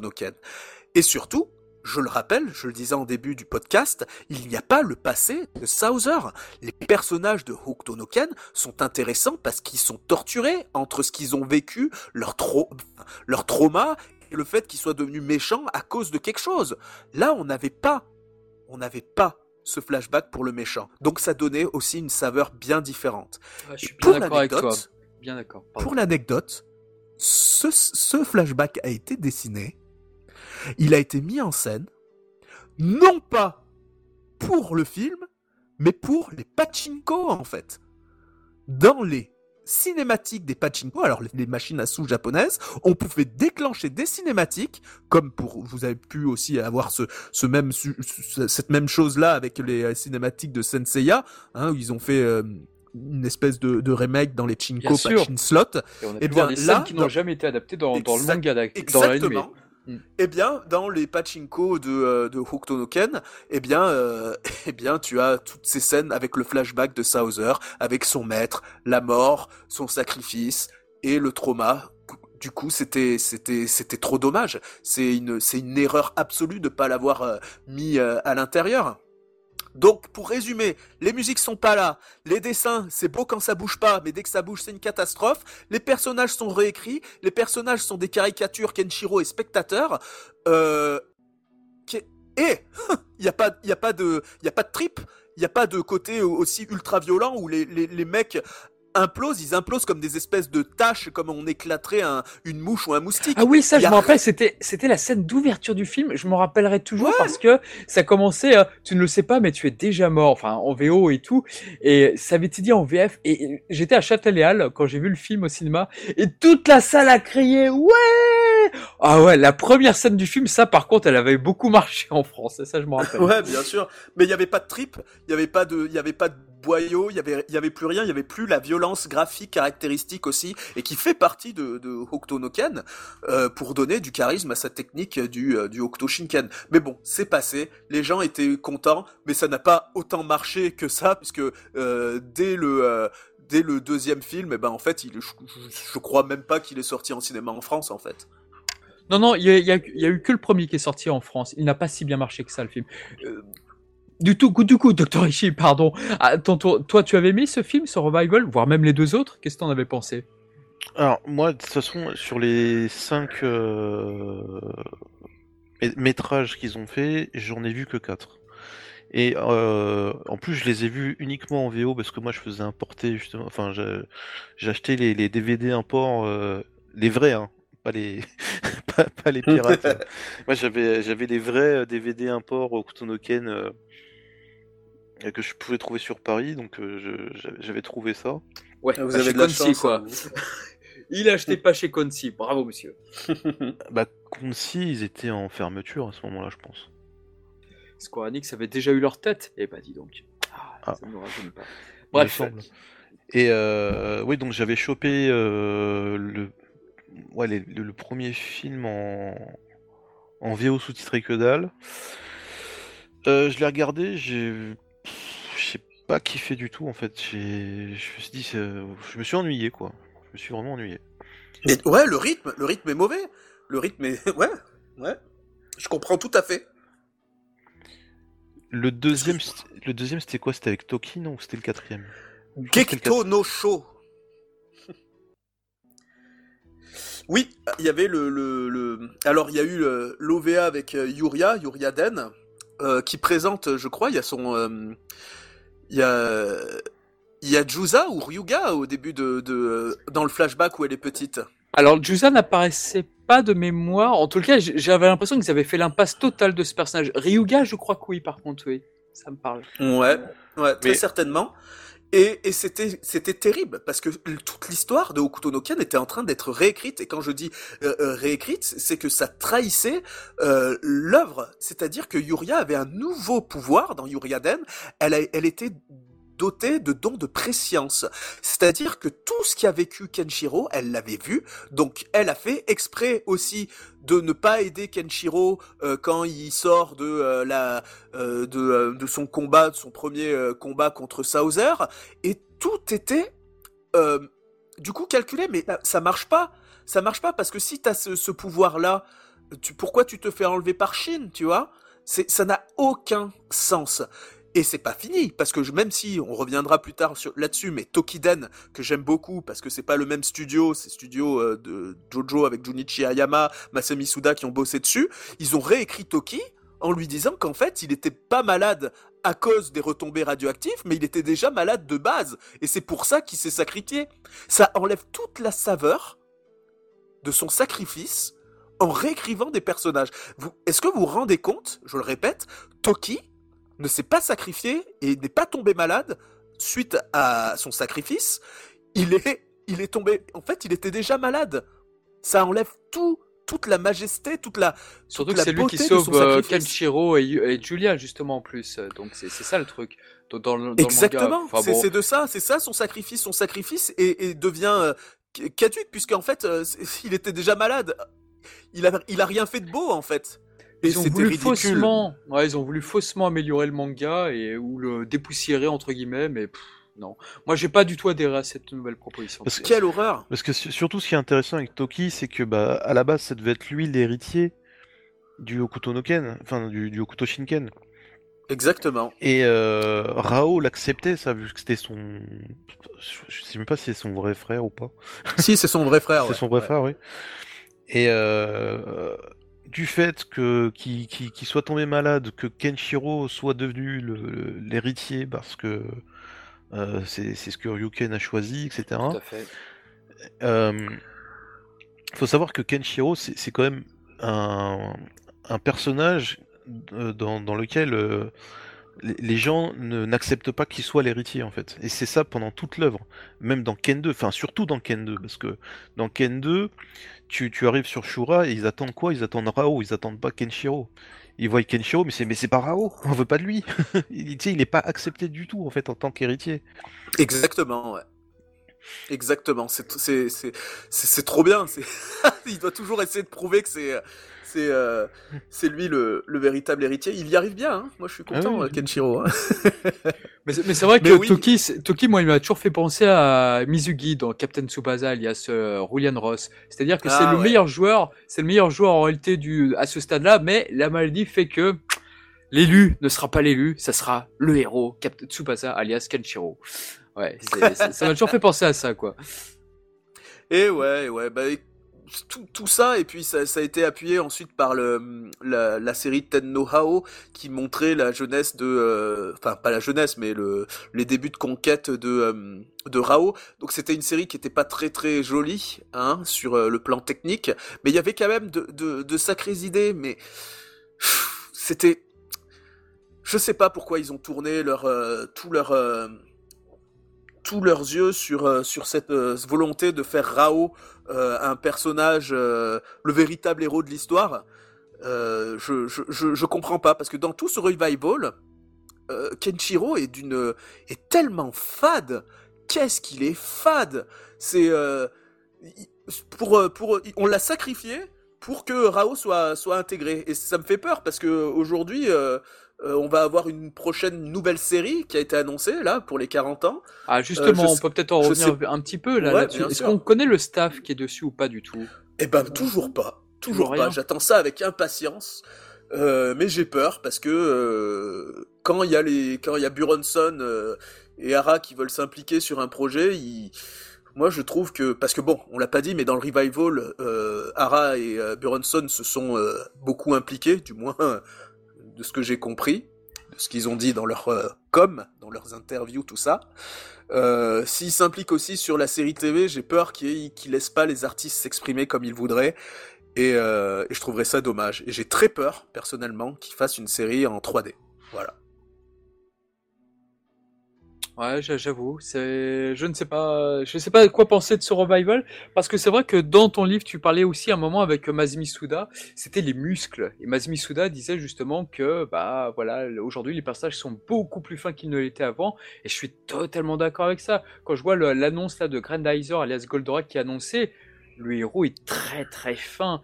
Et c'est vrai que c'est, une mouvance. C'est peut-être pas aussi parce que les animateurs ne savent plus que dessiner que comme ça maintenant aujourd'hui, je ne sais pas. Mais en les cas, les muscles, bah, on voit plus ça beaucoup. Ici, il y a des exceptions évidemment. Attention, Baki notamment. Mais ouais, ça fait quand même réfléchir quoi, quand même de se dire tiens, Octonoken, comment ça va être? Là où je me dis que ça va être plutôt pas mal, c'est que ça va être au moins très homogène. Et je me demande vraiment si Octonoken 2 si euh, bah, s'il va être adapté dans la foulée ou est-ce qu'ils vont faire l'impasse. Parce que c'est vrai que moi euh, avec euh, mon Kaio, mon Io, mon Han que, que j'adore moi j'aime beaucoup la, deuxième partie du manga. Surtout quand Kenshiro arrive voilà sur l'île il y, a, un choix qui arrive. Ah j'ai battu Falco. Puis, puis t'as une illustration qui est magnifique où t'as T'as Kenshiro qui s'en prend à plein de Shura. Bon, bref, c'est une partie que j'aime bien, mais moi, que j'avais été déçu lors de Revival de me dire que ça, ça avait été zappé. Est-ce que ça va encore l'être? Ou est-ce qu'au contraire, tout va être adapté, notamment la partie que j'aime moyennement avec les héritiers là, les trois héritiers qui se font la guerre et euh, et qui veulent être, qui veulent régner. Au final, bon bah voilà. Et puis la partie avec Baran qui était sympa et puis surtout quand Ken devient amnésique parce que c'est vraiment une partie que j'aime beaucoup. Par contre, les derniers chapitres du manga d'Octono Ken, moi c'est vrai que quand il est amnésique, c'est je, je kiffe. Donc j'aimerais bien retrouver ça un jour dans une adaptation parce que c'est vrai que c'est un mystère pour moi. Pourquoi est-ce que ça n'a jamais été adapté en animé? Ça c'est peut-être que la série commençait à péricliter avec Octonoken 2 en animé, peut-être que ça marchait moins.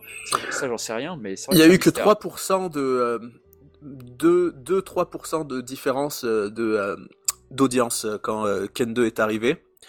on est passé de 24 à 20, 21, quelque chose comme ça. Je, je, sais plus si je l'ai écrit dans le dans le bouquin. je sens, je pense que ça sent mauvais pour avoir toute le, toute la série. Ils avaient essayé. Moi, je peux pas empêcher. Il y a quelque chose de positif, hormis euh, Tokiden, hein, qui était qui était plutôt bien réalisé, même si on voyait rien tellement c'était foncé. Euh, j'espère qu'il y aura un jour une version HD de de cette OVA. Mais euh, ils avaient implanté des personnages dans euh, Kenshiroden, le dernier dernier film. L'intro, je crois qu'on voit. Euh, alors, soit c'est ça. Non, c'est la fin de Gekto no Show, donc euh, le, le, deuxième, où on voit carrément euh, Akashachi, en fait. Il parle, il parle avec. Ah. Euh, oui, euh, souvenez-vous, il est là, il est là dans le revival. Donc en fait, il demandait que que à faire Ken 2 à l'époque. Sauf que bah ça, ça, ça, y a pas eu le succès escompté. C'est euh, escompé, je sais pas comment on dit. Il y a pas eu le succès. et euh, et le le, le, le, le truc, c'est que maintenant ils se disent bon. Euh, notre première partie en revival, elle a pas assez marché pour qu'on fasse une suite dommage. Et pour revenir sur l'animé à l'époque, c'est pas parce qu'ils ont ils ont voulu arrêter Ken, c'est qu'ils ont euh, ils étaient ils se sont dit on venez on va faire une autre série et c'est ce qu'il a remplacé, je crois que c'est Otokojuku justement. Ah, donc il y avait tout le staff. Ah oui, c'est le staff. Euh, ah oui, donc c'est un pur hasard en fait en réalité si ça n'a jamais été adapté. D'accord. Bah je, je pense que c'est un changement de projet. J'ai je ah il faudrait que je me souvienne de ce que ce que m'avait dit euh, Masami Suda, mais je crois que c'était quelque chose comme ça. Euh, ça avait été discuté, ils avaient dit qu'il fallait... Euh, ils, avaient envie de partir sur, euh, sur, sur autre chose. J'ai peur que ma mémoire me, me joue des tours, mais, y avait, il, y avait bien, y avait bien quelque chose comme ça. En tout cas, il avait dit qu'ils avaient tout donné pour Okuto no Ken 2. Ils avaient vraiment essayé de euh, d'ailleurs ça se voit hein, c'est certains personnages il y a, y a, tellement de traits de hachures. En termes techniques Ken 2 est, est supérieur à, à, à, la première partie. Et ils avaient tout donné pour euh, pour essayer de faire quelque chose de bien. Maintenant est-ce que on va parler de Ken 2 pour la nouvelle série? Je ne sais pas parce que pour les 40 ans de l'animé il y a eu euh, un, une exposition. Oui. Pour les 40 ans. Et il y a un artbook qui est sorti euh, pour l'occasion que qu'on m'a offert. D'ailleurs, je suis trop content. Euh, qu'on m'a envoyé directement. Et dans cet artbook, avec toutes les illustrations couleurs du manga, elles y sont toutes, sauf toute la partie Ken 2, Ken 3, tout, tout ça s'arrête à Rao. Ah. Et dans l'arbre généalogique, dans le, dans le, alors je peux pas vous montrer euh, parce qu'on est en, on est en podcast, mais là j'ai le, le, le, bouquin dans les mains. En fait, dans l'arbre généalogique, il ne fait mention ni de Shura, ni de Yo, ni de Kaio, ni de... Euh, de... Ça s'arrête. Ce, ce, cet artbook pour les 40 ans de la série s'arrête à la fin de, Rao. Donc je pense qu'ils ont peut-être pas l'ambition de vouloir en parler. Voilà. Je suis, euh, je suis assez pessimiste. Euh, il y a des interviews à l'intérieur, tout en japonais. J'espère pouvoir le, trouver quelqu'un qui puisse me les traduire, mais je je crois je crois pas je crois pas qu'on aura euh, quelque chose qui adaptera en entier le manga. Je préfère être surpris, hein. Je demande ouais, être moi aussi, surpris. bien être surpris, effectivement. Mais moi, j'ai peur que qu'on n'ait pas. Euh, on, on, verra bien. On verra bien. Bon, bah, euh, effectivement, moi je demande qu'à être surpris, à, voir, à voir si c'est effectivement il y a un espoir. Ok. Très bien, très bien. Bah écoute, euh, Dr. Echi, là, par rapport à tout ça, euh, est-ce qu'on peut peut-être parler un petit peu des jeux vidéo aussi de Octonoken? Il y en a eu, notamment on en parlait d'un tout à l'heure sur Master System là, qui a été renommé euh, sans savoir, les, les gars n'avaient pas compris qu'il s'agissait de Ken le survivant. On peut peut-être parler un petit peu des jeux s'il y en a qui vous ont inspiré par exemple? Bah oui, pas de problème. Ah oui, bah je, vais te laisser parler, Raichi, parce que moi je regarde tes posts sur euh, euh, Twitter, alors tes, enfin tes tweets, enfin X maintenant ça s'appelle, et je vois que tu es euh, vraiment calé en, en, jeux vidéo, donc je vais te laisser peut-être en parler. J'aurais d'autres choses à dire moi aussi, mais je pense que tu l'expert c'est toi hein, de ce côté-là. Alors, bah, les jeux vidéo, on a eu toute une vague sur Super Famicom alors, je vais pas être chronologique, hein, je le dis tout de suite. Hein. Euh, donc on a eu, je crois, euh, Octonoken 4, 5, 6, 7, je sais plus exactement. Donc euh, pas mal de jeux Octonoken sur Super Famicom. On a eu des jeux sur Master System, sur Mega Drive. Donc avec Black Belt et Last Battle. oui, pour ceux qui savent. Sachez que dans le livre, je, parle quasiment pas des jeux vidéo, mais euh, avec l'éditeur, on avait parlé. J'avais consacré une partie aux jeux vidéo et elle a été, je, de mémoire, je crois qu'elle a été sautée. Voilà. Parce que on disait ouais, on n'a pas besoin de parler de tous les, dérivés d'Okuto no. C'est dommage, mais euh, justement, c'est ce que tu dis, Raichi. Eh ben, euh, j'avais envie, j'avais eu envie de le mentionner dans, dans le bouquin. Donc on a des jeux qui sont c'est quoi C'est des jeux, euh, c'est des beat'em up, beat'em all. Je sais même plus. Il y a tellement de termes maintenant. Enfin, c'est, tu tapes sur les gens, voilà. Euh, donc tu avais ça à l'époque. Ensuite, bah, sur Super Famicom, tu avais un petit peu de versus. Euh, pareil, tu tapais sur les gens aussi. Et par la suite, on a eu, bien évidemment, un jeu sur PlayStation qui reprenait toute l'histoire, euh, enfin toute l'histoire en 3D du début jusqu'à la fin de Rao, je crois. Et tu je, en avais... je peux pas t'aider. Celui-là, je l'avais fait euh, il, y a, ouais, il, y a, il, y a, au moins 15 ou 20 ans maintenant.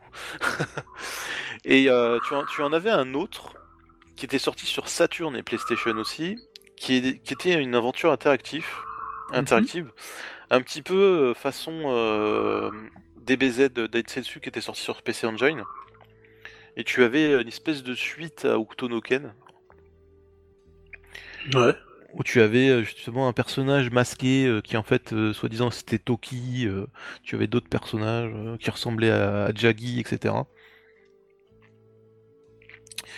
Donc ça c'était sorti sur Saturn et PlayStation. Et par la suite on a eu des jeux sur PlayStation 2 dont un fameux remake de Black Belt, qui était sorti en, sous le label Sega Edge, Edges. Donc tu avais le remake plus le jeu original dans le même disque. Remake en 3D, hein, si je dis pas de bêtises. En 3D, c'est ça, oui. Et il y avait eu un Level 1 sur Game One à l'époque dessus. Ah, je se jouait à des jeux japonais, voyez-vous ça? Eh oui, oui, oui, c'est vrai, c'est vrai. Eh bien. Et euh, est arrivé par la suite, je crois que c'est en 2006 ou 2007, le fameux Octonoken Fighting. Oui. Sur borne aussi, sur bande d'arcade, sur. Euh, le jeu en 2D, c'est ça là? De Arc System? Arc System. Les papas de Guilty. Ah, incroyablement euh, beau. quelle beauté ce jeu, incroyable. C'était quoi déjà le système d'arcade? C'était du. C'était du. C'est du versus exactement. Euh, un, jeu de combat. Un jeu de combat qui euh, qui, était euh, en 2D et et tu pouvais faire des, des espèces d'infini. Il y a encore des tournois, hein, sachez-le, sur ce jeu. Et toutes les toutes les illustrations sont réalisées. Alors la plupart des illustrations des jeux vidéo de cette époque étaient illustrées justement par Junichi Hayama. Toute ah l'intro, c'est des ah, la jaquette sur PlayStation 2 était magnifique, quoi. Ah oui, oui, bien sûr. Euh, non, non, et puis en plus, tu avais une variation de la, musique de la série quand tu faisais ton finish, quoi, quand tu faisais la Fury, l'attaque spéciale. Exactement. Et t'entendais C'était sorti sur Atomic Wave en arcade. Oui, hein, oui, tout à fait. C'était sous cette déclinaison-là. Euh, King of Fighter 2013 était sorti, euh, non, 11, pardon, était sorti aussi sur, sur ça, cela. Et non, non, c'est un exceptionnel c'est un excellent jeu, mais par contre, Toki était vraiment abusé dans ce jeu. Et parce que euh, il y avait un système d'étoiles que qu'il fallait que tu ramènes pour justement faire une attaque spéciale. Et Toki, justement, il, arrivait à réunir ces étoiles tellement facilement que bah il y avait un, guide là, je crois, je crois que c'était un magazine qui s'appelait Arcadia au Japon, qui avait euh, sorti un numéro pour dire comment vaincre Toki à ce jeu. Mais il était tellement abusé lui. Alors qu'à l'inverse, tu avais Mamiya, parce que c'est vrai qu'on se rend compte, il n'y a pas beaucoup de personnes euh, féminines très fortes dans Octonoken, et donc ils avaient mis Mamiya, la, copine d'oreille, c'était très bizarre. Avec ses Et tu sais que euh, pendant, toute une période, bah, tu avais, la tier list de ce jeu-là, et tu avais notamment Chine, Mamiya et euh, Mister Earth qui étaient vraiment tout en bas de la, tier list. Et récemment, eh bah, en fait, Mamiya est repassée un petit peu au-dessus parce qu'elle a, des, moves un petit peu craqués au niveau de, au niveau de ses, ses, coups spéciaux. Genre un peu t'emmener en l'air, après euh, tu apparaît un bug, tu restes bloqué, donc un peu taper dessus, elle envoie son casque, etc. Enfin c'est tout un tout un truc. Euh, et, tu as des joueurs, euh, moi j'en vois justement sur Twitter, qui, s'amusent à, refaire des, combos vidéo. Et, à chaque fois, ils retrouvent des, nouveaux bugs, etc. pour euh, justement repartir encore plus loin dans le délire. Parce que tu vois, tu vois le perso, il part à gauche, il part à droite, ils vont en l'air, ils font des dribbles. Il y a un moment, ils se téléportent un peu comme dans Mortal Kombat 2, là, tu sais, avec Scorpion. ça ressemble à rien du tout. C'est plus rigolo à voir qu'autre chose, quoi. Et dernièrement, il y avait un jeu... Oh, pardon, vas-y. Et faut pas oublier que euh, au niveau de la scène française, on avait, on, a eu euh, des, bons joueurs euh, à l'époque, dans, dans, les années 2000, qui sont quand même partis au Tougeki poutrés du japonais. Il hein. n'y a pas de problème. Hein. On, a, on a par exemple, on, a, on, a, on avait Oro à l'époque, on avait Pharaon, on avait, on avait les Mammutes, on avait énormément de, joueurs français qui, étaient présents sur la scène euh, Okutonoken. Ah, j'en oublie, hein, parce qu'il y en a qui ont. Je me rappelle qu'il y a, je crois qu'il y avait Benji aussi qui avait fait des combos vidéo euh, là-dessus. Donc euh, voilà, on a, on a, des Français sur ce jeu. Sur PS2, il y avait. Il y avait SNK aussi. sur PS2, il y avait une aussi, c'est sorti qu'au Japon. Euh, bah d'ailleurs, le, là, le dernier que tu me qu'on cite, c'est euh, c'est uniquement euh, au, au, Japon aussi. Euh, T'avais tous les tous ces jeux aussi retrouvés en au pachinko en fait t'avais des pachinko alors je sais pas quel est l'intérêt de, de, de, de, faire des jeux comme ça qui étaient du coup adaptés pour enfin où tu pouvais avoir ces jeux là sur sur PSP aussi sur tu en avais PS2 ouais PSP. Sur PSP Ouais, exactement. PSP, PS2, c'était sorti. Et ils avaient même sorti un, jeu Rao, la légende de Rao PSP, je me rappelle aussi. Ouais, ouais, ouais. Et pour euh, sinon juste pour dire pour les personnages féminins, il y avait euh, euh, des fillers dans Hokuto no Ken avec des personnages féminins fortes.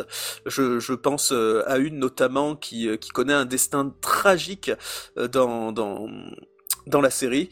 J'ai complètement zappé son nom, j'essaie de le retrouver depuis tout à l'heure. Mais euh, euh, t'avais des, fois des personnages forts euh, féminins qui, intervenaient et je trouvais ça euh, vraiment euh, de bon goût. Voilà. Juste pour dire ça. Ah, tant mieux, tant mieux. Et puis, niveau jeu vidéo, dernièrement, il y a eu un Musso. Enfin, oui, les Musso sont tellement à la mode aussi. Il n'était pas extraordinaire, je crois, Dr. Aichi, celui-ci. Ah, Musso, oui, j'avais complètement zappé les Musso. Donc le Ken Rage, il y avait le Ken Rage Sur, PS3. PS3, Xbox 360. Alors moi j'avais fait le 1 en import sur PS3. J'avais adoré, j'avais, je l'avais torché à 100%. Le 2, je l'attendais. Et j'y ai pas joué plus que ça. Donc il faudrait que je me planche un peu plus. Parce qu'en plus tu as la deuxième partie. Donc, euh, donc tu as Ken 2 dedans. Et la fin aussi. La fin du 27e volume. Ah, bah, faut que j'y joue alors. ah, et oui, et oui, et oui, oui, oui. Ken 2, et ensuite il y, a, y, a, aussi toute la fin avec Bat, Lin, Kenshiro qui perd la mémoire. Donc ça, ouais, faut que je le fasse euh, prochainement. Et dernièrement, tu as un autre jeu Octonoken qui est sorti. Enfin, avant ça, tu as, un, tu, as tu as un jeu qui est sorti sur DS. Donc le fameux, euh, tu tapais, c'était un jeu de tapping, euh, tu, tu, devais taper sur les points la constellation, je sais plus quoi. Enfin, c'était vraiment euh, un jeu stylé, quoi. C'est ça, exactement, ouais. Ah, une sorte de jeu de boxe comme Street Fighter 1, c'est ça, là, tu dis? C'est pas une borne où tu devais taper sur des trucs, faire ta ta ta ta, mais vraiment. Non, ça c'était c'était une borne qui existait au Japon. Là là c'était vraiment un jeu au DS où t'appuyais sur le personnage pour euh, toucher les points vitaux stylés. Et t'avais aussi des jeux Ken sur Game Boy. Hein. Oui oui, tu en avais sur Game Boy oui. Je me rappelle qu'il y avait un jeu qui m'avait marqué parce que j'y ai jamais joué, mais j'avais vu les captures d'écran. Je me rappelle plus comment ça s'appelle ce genre de jeu au Japon. C'est-à-dire que tu dois taper euh, des mots, une phrase le plus rapidement possi le possible sur un clavier. Ah, les tapping, ouais. Octono tapping, ouais, je crois que c'était. Il y en avait un, mais euh, les illustrations étaient magnifiques. C'était, incroyable. D'ailleurs, je crois que tu en avais un dans pour euh, The House of the Dead qui s'appelle Tapping of the Dead, tout simplement. Je crois que c'était sur Dreamcast et sur PC, euh, si je me trompe pas. Et je sais, je sais plus si c'était le cas, mais dans, dans, dans, le, dans le premier DVD des OAV de Saint Seiya, ils avaient mis une démo, tu sais, quand tu mettais le, DVD-ROM sur PC, euh, d'un jeu euh, Saint Seiya dedans. Je sais plus si c'était un tapping aussi. Mais il me semble que. Je sais plus. Moi, ça me parle pas, par contre. Ah, tu n'as pas le, premier DVD de d'Hades en japonais? non, En japonais, je l'ai pas. Non, effectivement. Il y avait l'épisode 0, je crois, en plus aussi. Oui, oui, oui, l'épisode 0, ouais. ouais. tu avais le, le, résumé, tu et quand tu mettais le disque sur, sur PC, tu avais accès à une espèce de démo de d'un jeu Senseiya. Alors, je sais plus si c'était un tapping ou pas, mais, euh, je sais que c'était présent. Je l'ai en plus le DVD, mais j'ai jamais, jamais testé. Bon, bah écoutez, on va commencer à se rapprocher de la fin. Et, attends, c'est pas fini. Pardon. Pas oh, fini, bah allez, monsieur, monsieur Rechi, allez-y, dépêchez. Dépêchez, attendez. On a, on a un jeu qui est sorti il y a pas très longtemps qui s'appelle Fitness Octonoken. Ah oui, c'est vrai, c'est vrai, c'est vrai. Dans lequel tu peux faire ta gym avec Kenshiro. Et avec une bonne VF. Avec une bonne VF assez, assez rare pour le souligner, il faut, faut, faut le dire. Alors, bonne VF, je, crois que je suis gentil, je suis très gentil, mais euh, c'est pas une VF, euh, comment dire, euh, parodique, voilà. Ouais. Mais on a oublié le meilleur de ce qui s'est fait récemment sur console Next Gen PS4. S'il y a Okuto Gagotoku, qui était par l'équipe de Ryuga Gotoku, qui aujourd'hui euh, s'appelle euh, euh, les Yakuza. Vous connaissez les jeux Yakuza, ça vous dit quelque chose? Oui, oui, ça me, ça me parle. Eh ben, toute cette équipe a, réalisé un, jeu Okuto no Ken, donc qui est fauché, hein, bien sûr, mais qui a de superbes cinématiques avec un nouveau méchant et une nouvelle cité où tu peux même devenir serveur et ostéopathe dans, cette ville. C'est le graphiquement, les personnages, la direction artistique des, personnages est très jolie. Euh, après, c'est mou du genou et c'est souvent vide. Il y a même un, monde ouvert où tu peux traîner dans un désert qui est très désertique. Ouais, oh là là. Et, euh, et je vous le conseille. Il est, il est sorti chez nous en France, euh, uniquement les textes en anglais, et ça s'appelle Okuto ga Gotoku. Mais c'est uniquement sur PlayStation, je crois. Intéressant. Exactement, ouais. Ouais. Et puis bon, je vais pas, on va pas revenir sur tous les jeux, mais t'as aussi un jeu sur PlayStation avec une histoire totalement alternative euh, qui était sorti. Euh, c'était sur PlayStation, ouais. Et euh, t'avais plein de cinématiques qui étaient pas terribles, pas très jolies. Bah, c'est ce que je te disais tout à l'heure, en fait. C'était ah, sur, ouais, sur, sur Saturn aussi. Ah d'accord, je savais pas. Euh, il était bah, très populaire ce jeu, c'est vrai à l'époque. On le voyait beaucoup dans les boutiques d'import et tout, et il, avait eu il avait rencontré son succès, j'ai l'impression celui-ci. Et oui, et oui, et oui. Et d'ailleurs, euh, pour tout vous dire, pour toutes les, publicités qui annonçaient les jeux à la télé, comme pour Senseiya, hein, eh bien, tu avais des séquences animées euh, inédites pour présenter les jeux. Voilà. Voilà. Eh ben, bien joué. Bien joué, bien joué pour tout ça. Désolé, j'étais encore mute. Bah écoutez, on va peut-être conclure un petit peu le podcast. Euh, Docteur Echi, quels sont vos personnages préférés Tiens d'ailleurs euh, sur Octonoken, bah après j'arriverai euh, avec moi. Ah bah moi ça va être Rei, ça va être Sachi, ça va être Falco, j'aime bien aussi. Euh... Bah, il y a forcément Kenshiro. T'es obligé d'aimer Kenshiro, quoi. Oh oui. Eh ben moi, mon préféré euh, dans Okuto no Ken, c'est Shiryu et euh, Shun. Ah, très bon personnage. eh ben, bah, je, je dis pas ça au hasard parce qu'en oui, fait, ils, euh, se faisaient des, ouais, exactement, ils se font des clins d'œil à, la Toei avec dans les personnages publics en fond, ils mettent des personnages qu'on connaît. je crois qu'il y a même Kenshiro dans dans Senseiya, non? Oui, dans les Galaxian Wars, tout à fait. Ouais, ouais dans le public, exactement. Bah super. Non, moi, moi j'ai déjà dit, je suis fan de de Shachi, de, ah, de... ouais vraiment Shachi c'est mon c'est mon préféré évidemment euh, euh, Ray, mais en fait, quel personnage je n'aime pas C'est plutôt ça le, le, la oh. question, tellement je les adore, tous autant qu'ils sont. Euh, je non, je, je, je, dois bien avouer que euh, quand dans le manga on, on nous annonce euh, l'arrivée euh, du coup de, de, tout ce qui est le le Goshasei avec euh, donc Jusa le nuage. Oui. Ah, quelle belle période. Exactement. Bah, à part, à part Jusa, euh, les autres, c'est un petit peu, euh, c'est la métaphore de Suicide Squad, quoi. oh, You du vent, voyons, qui dure 8 pages. Il est bien, lui. Oh, non, 12 pages. Je crois qu'il dure 12 pages, ce personnage. C'est incroyable. Mais ah ouais, ouais, mais le, enfin, tous les autres, ils, ils, partent en coup de vent, hein. ah, Fudo la montagne, il y a, Fudo la montagne, il a le droit à un bon développement, ouais. C'est vrai, mais c'est encore euh, un peu euh, un remake de de Chou. C'est un mec qui s'occupe d'enfants, c'est un mec qui va se sacrifier euh, ah à la fin. Tu vois, c'est c'est encore. Je parlais au tout début du podcast de structure et de copie de personnages. Et ben là encore, on avait encore cet effet mec qui s'occupe d'enfants et qui se sacrifie pour pour aider Kenshiro à, à atteindre un but.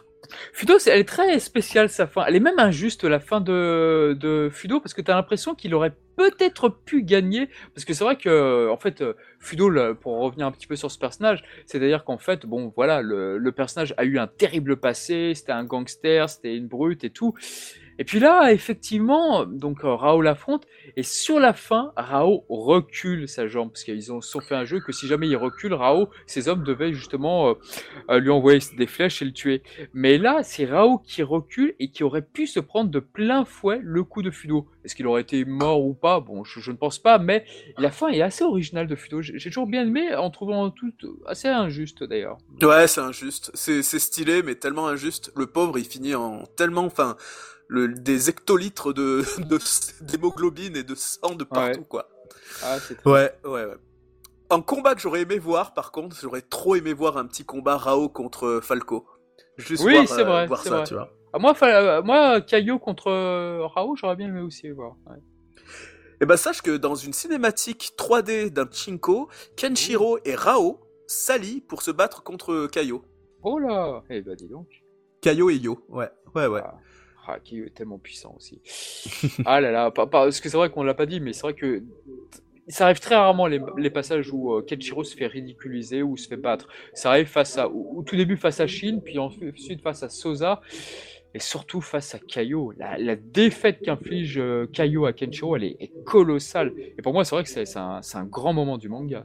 Ouais. Ouais, puis il y a tout, tout la symbolique messianique, on n'en a pas beaucoup parlé dans, dans, dans euh, le podcast, mais euh, Kenshiro, il a, il a ce côté euh, sauveur. Hein, mais vraiment l'aspect christique, ce sont des éléments qui sont inhérents aussi au, manga, fait conscient ou inconsciemment. Il y, a, y a ce côté où Kenshiro va être crucifié justement lors de ce, cet bah affrontement qui perd contre contre Kaio. Et puis Chou qui porte la croix, que j'adore ce ah, passage extraordinaire. Euh, c'est des frissons rien que d'en parler. Euh, on a ben, Toki qui, qui est, qui est le, le Jésus euh, malade. Euh, c'est c'est non c'est c'est vraiment vraiment super. Mais c'est toujours en comment dire en filigrane du manga et de l'histoire. Par exemple, on parlait aussi de, du, on n'a pas très peu parlé du dernier film du revival Kenshiroden.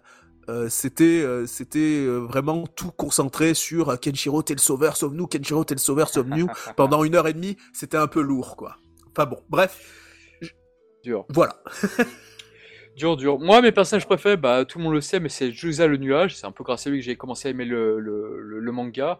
C'est vrai que c'est un personnage. Je trouve sa mort est tellement cruelle, je trouve, parce qu'en fait, d'une part, il ne rencontre pas Kenshiro, donc ça, c'était assez original. Mais d'autre part, en retardant Kaio, euh, Rao, je vais y arriver. En retardant Rao, euh, c'est vrai que finalement, c'est Rao qui arrive à atteindre Julia en premier, quoi. Donc, ce qui fait que sa, sa mort est, est doublement plus cruelle Et puis il a un art martial un petit peu imprévisible avec ses jambes. Enfin c'est, j'aime énormément ce personnage, même si la deuxième partie du combat, je la trouve un peu trop facile sur euh, Rao, donc ça, m'a toujours un peu énervé quoi. Mais euh, mais sinon ouais, c'est un personnage qui tranche radicalement, enfin qui fait très presque Ryo Saiba. Enfin c'est bon, il est très différent. C'est par rapport aux autres. Pour le coup, oui pardon. Ben, je pourrais même te, parler euh, du réalisateur de ce fameux épisode euh, final qui était oui. Takuya Wada. Il est incroyable cet épisode. Que, ouais, qui est super. Hein. Je, je, pourrais t'en parler en off si tu veux, mais parce que je sais qu'on arrive à la fin de la, la du podcast. Non, mais vas-y, vas-y. Pour nos éditeurs, ils ont peut-être envie de savoir. Vas-y, vas-y. Bah, bah, comme d'habitude, le, le, le, monsieur en charge de, de cet épisode, Takuya Wada, qui ne travaillait pas hein, pour, mm-hmm.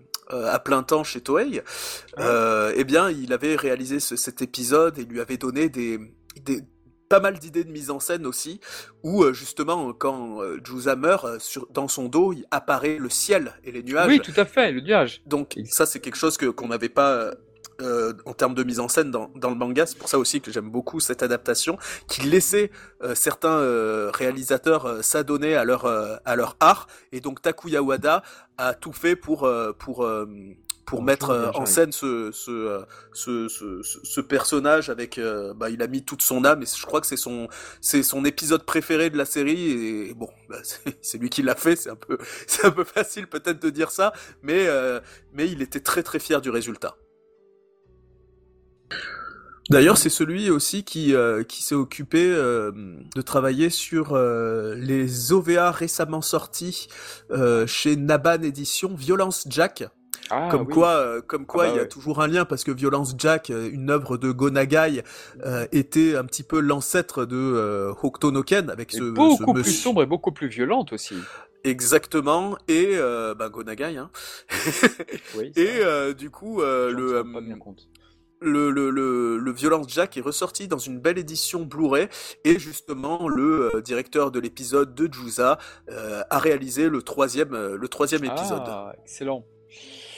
Excellent. Enfin bref, pardon, tout ça pour dire que moi, mon personnage préféré c'était Juza. Après, j'aime beaucoup Kenshiro. J'aime beaucoup Sachi. Sachi, c'est incroyable. J'adore ce personnage. Et j'ai beaucoup. Alors, et en matière de combat, peut-être que j'ai beaucoup aimé le Kenshiro versus Anne, qui est mon, mon, combat préféré, je pense, du manga. Effectivement. Kenshiro versus Freddy Mercury. Oui, aussi, aussi. ah non, mais ce, combat est juste. J'adore, j'adore aussi. Je suis d'accord avec toi, je le trouve incroyable. Mais d'ailleurs, d'ailleurs, juste ça pour finir, quels sont vos combats préférés du manga D'ailleurs, euh, tiens, tiens, Réchi à toi. Alors moi, tu sais, euh, justement, ça tombe bien, tu, tu me demandes. En fait, je vais pas euh, sur euh, je vais pas retenir la violence, je vais pas retenir les combats. Moi, je vais, ce que je vais retenir, surtout d'Octo no Ken, c'est tous les moments forts en fait. C'est le retour de Kenshiro quand, quand, tu es sur la partie 2. C'est quand, par exemple, Kenshiro, il te balance une lance à, à 3 km dans, dans, dans une tour euh, pour, dire, euh, pour dire, voilà, j'arrive, euh, maintenant ça va chier. C'est, enfin, c'est tous ces petits moments, c'est, les trucs qui te, qui te font hérisser les poils là, tu vois, c'est ça qui m'intéresse en fait.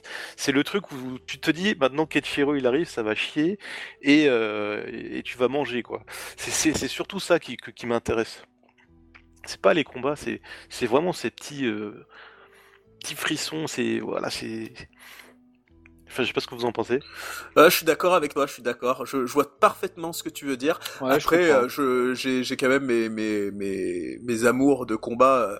Je suis fan de moi le film de 86, le combat final euh, Rao contre Kenshiro et toute la ville. Euh, ah, il est incroyable. c'est c'est apocalyptique. J'ai jamais vu ça. Je me suis dit waouh waouh waouh waouh. C'était incroyable. Et euh, ça, ce combat, je peux pas, je peux pas lui enlever. J'adore Kenshiro contre Falco, j'adore euh, euh Shachi contre euh, contre César, j'adore j'adore Kenshiro contre Yo aussi. Il y a plein de moments que je que, que, que je trouve plein de combats que je trouve super intéressants. J'aime bien les combats de Rei aussi hein, contre contre Yuda. Je trouve ça ah, la fin. Le combat de Rai est, euh, versus Yuda en animé est très, est très étrange parce qu'en fait, euh, il, a, il, a été réalisé par euh, Katsumata, je crois. Et euh, ce qui est très étrange, c'est que tu vois des signes arriver quand, quand Ray arrive justement sur Yuda. Et ces signes seront réutilisés dans l'épisode de Katsumata dans Sansia quand Yoga affronte Camus la première fois.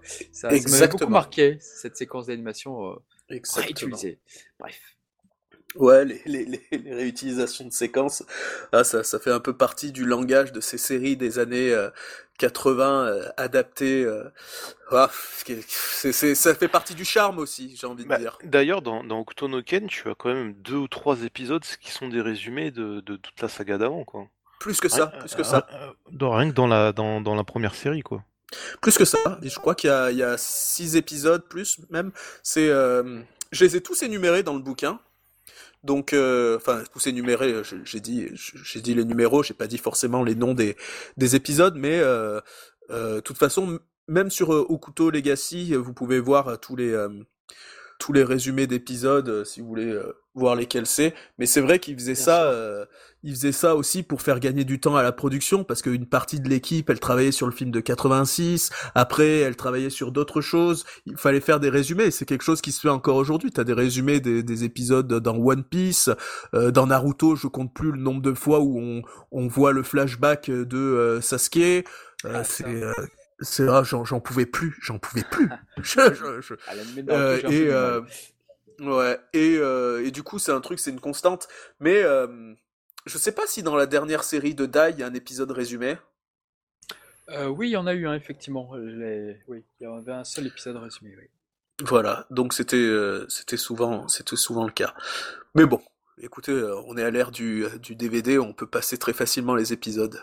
Mais j'imagine, imagine à l'époque, tu, toutes les semaines t'attends et chaque semaine c'est un épisode flashback horrible le truc. Aïe, aïe, aïe. enfin bon, bref. Voilà. Bah écoutez, sur ce, bah, c'était vraiment un bon podcast pour un peu inaugurer donc euh, cette nouvelle formule qui, qui ne va pas remplacer l'autre, attention. Du coup, Guillaume Lopez, où est-ce qu'on peut vous trouver du coup? Quelle est votre eh ben, actualité? Mon actualité, j'annonce, il y a le retour cette année et l'année prochaine de ma chaîne Hooked no Run. Parce oh, elle revient, ça y est.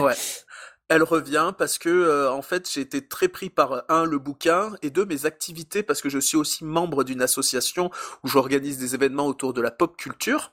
J'interviens notamment dans des cinémas, euh, des cinémas partenaires. Euh, j'ai parlé de Miyazaki, du, enfin, de Miyazaki récemment. Je parlais de, de, enfin, il y a plein d'activités qu'on fait avec le campus universitaire de Grenoble autour de la pop culture et ça m'a pris énormément de temps. Je vais ralentir parce que faire des vidéos sur Kutonoken me manque terriblement et, euh, et je vous prépare plusieurs surprises.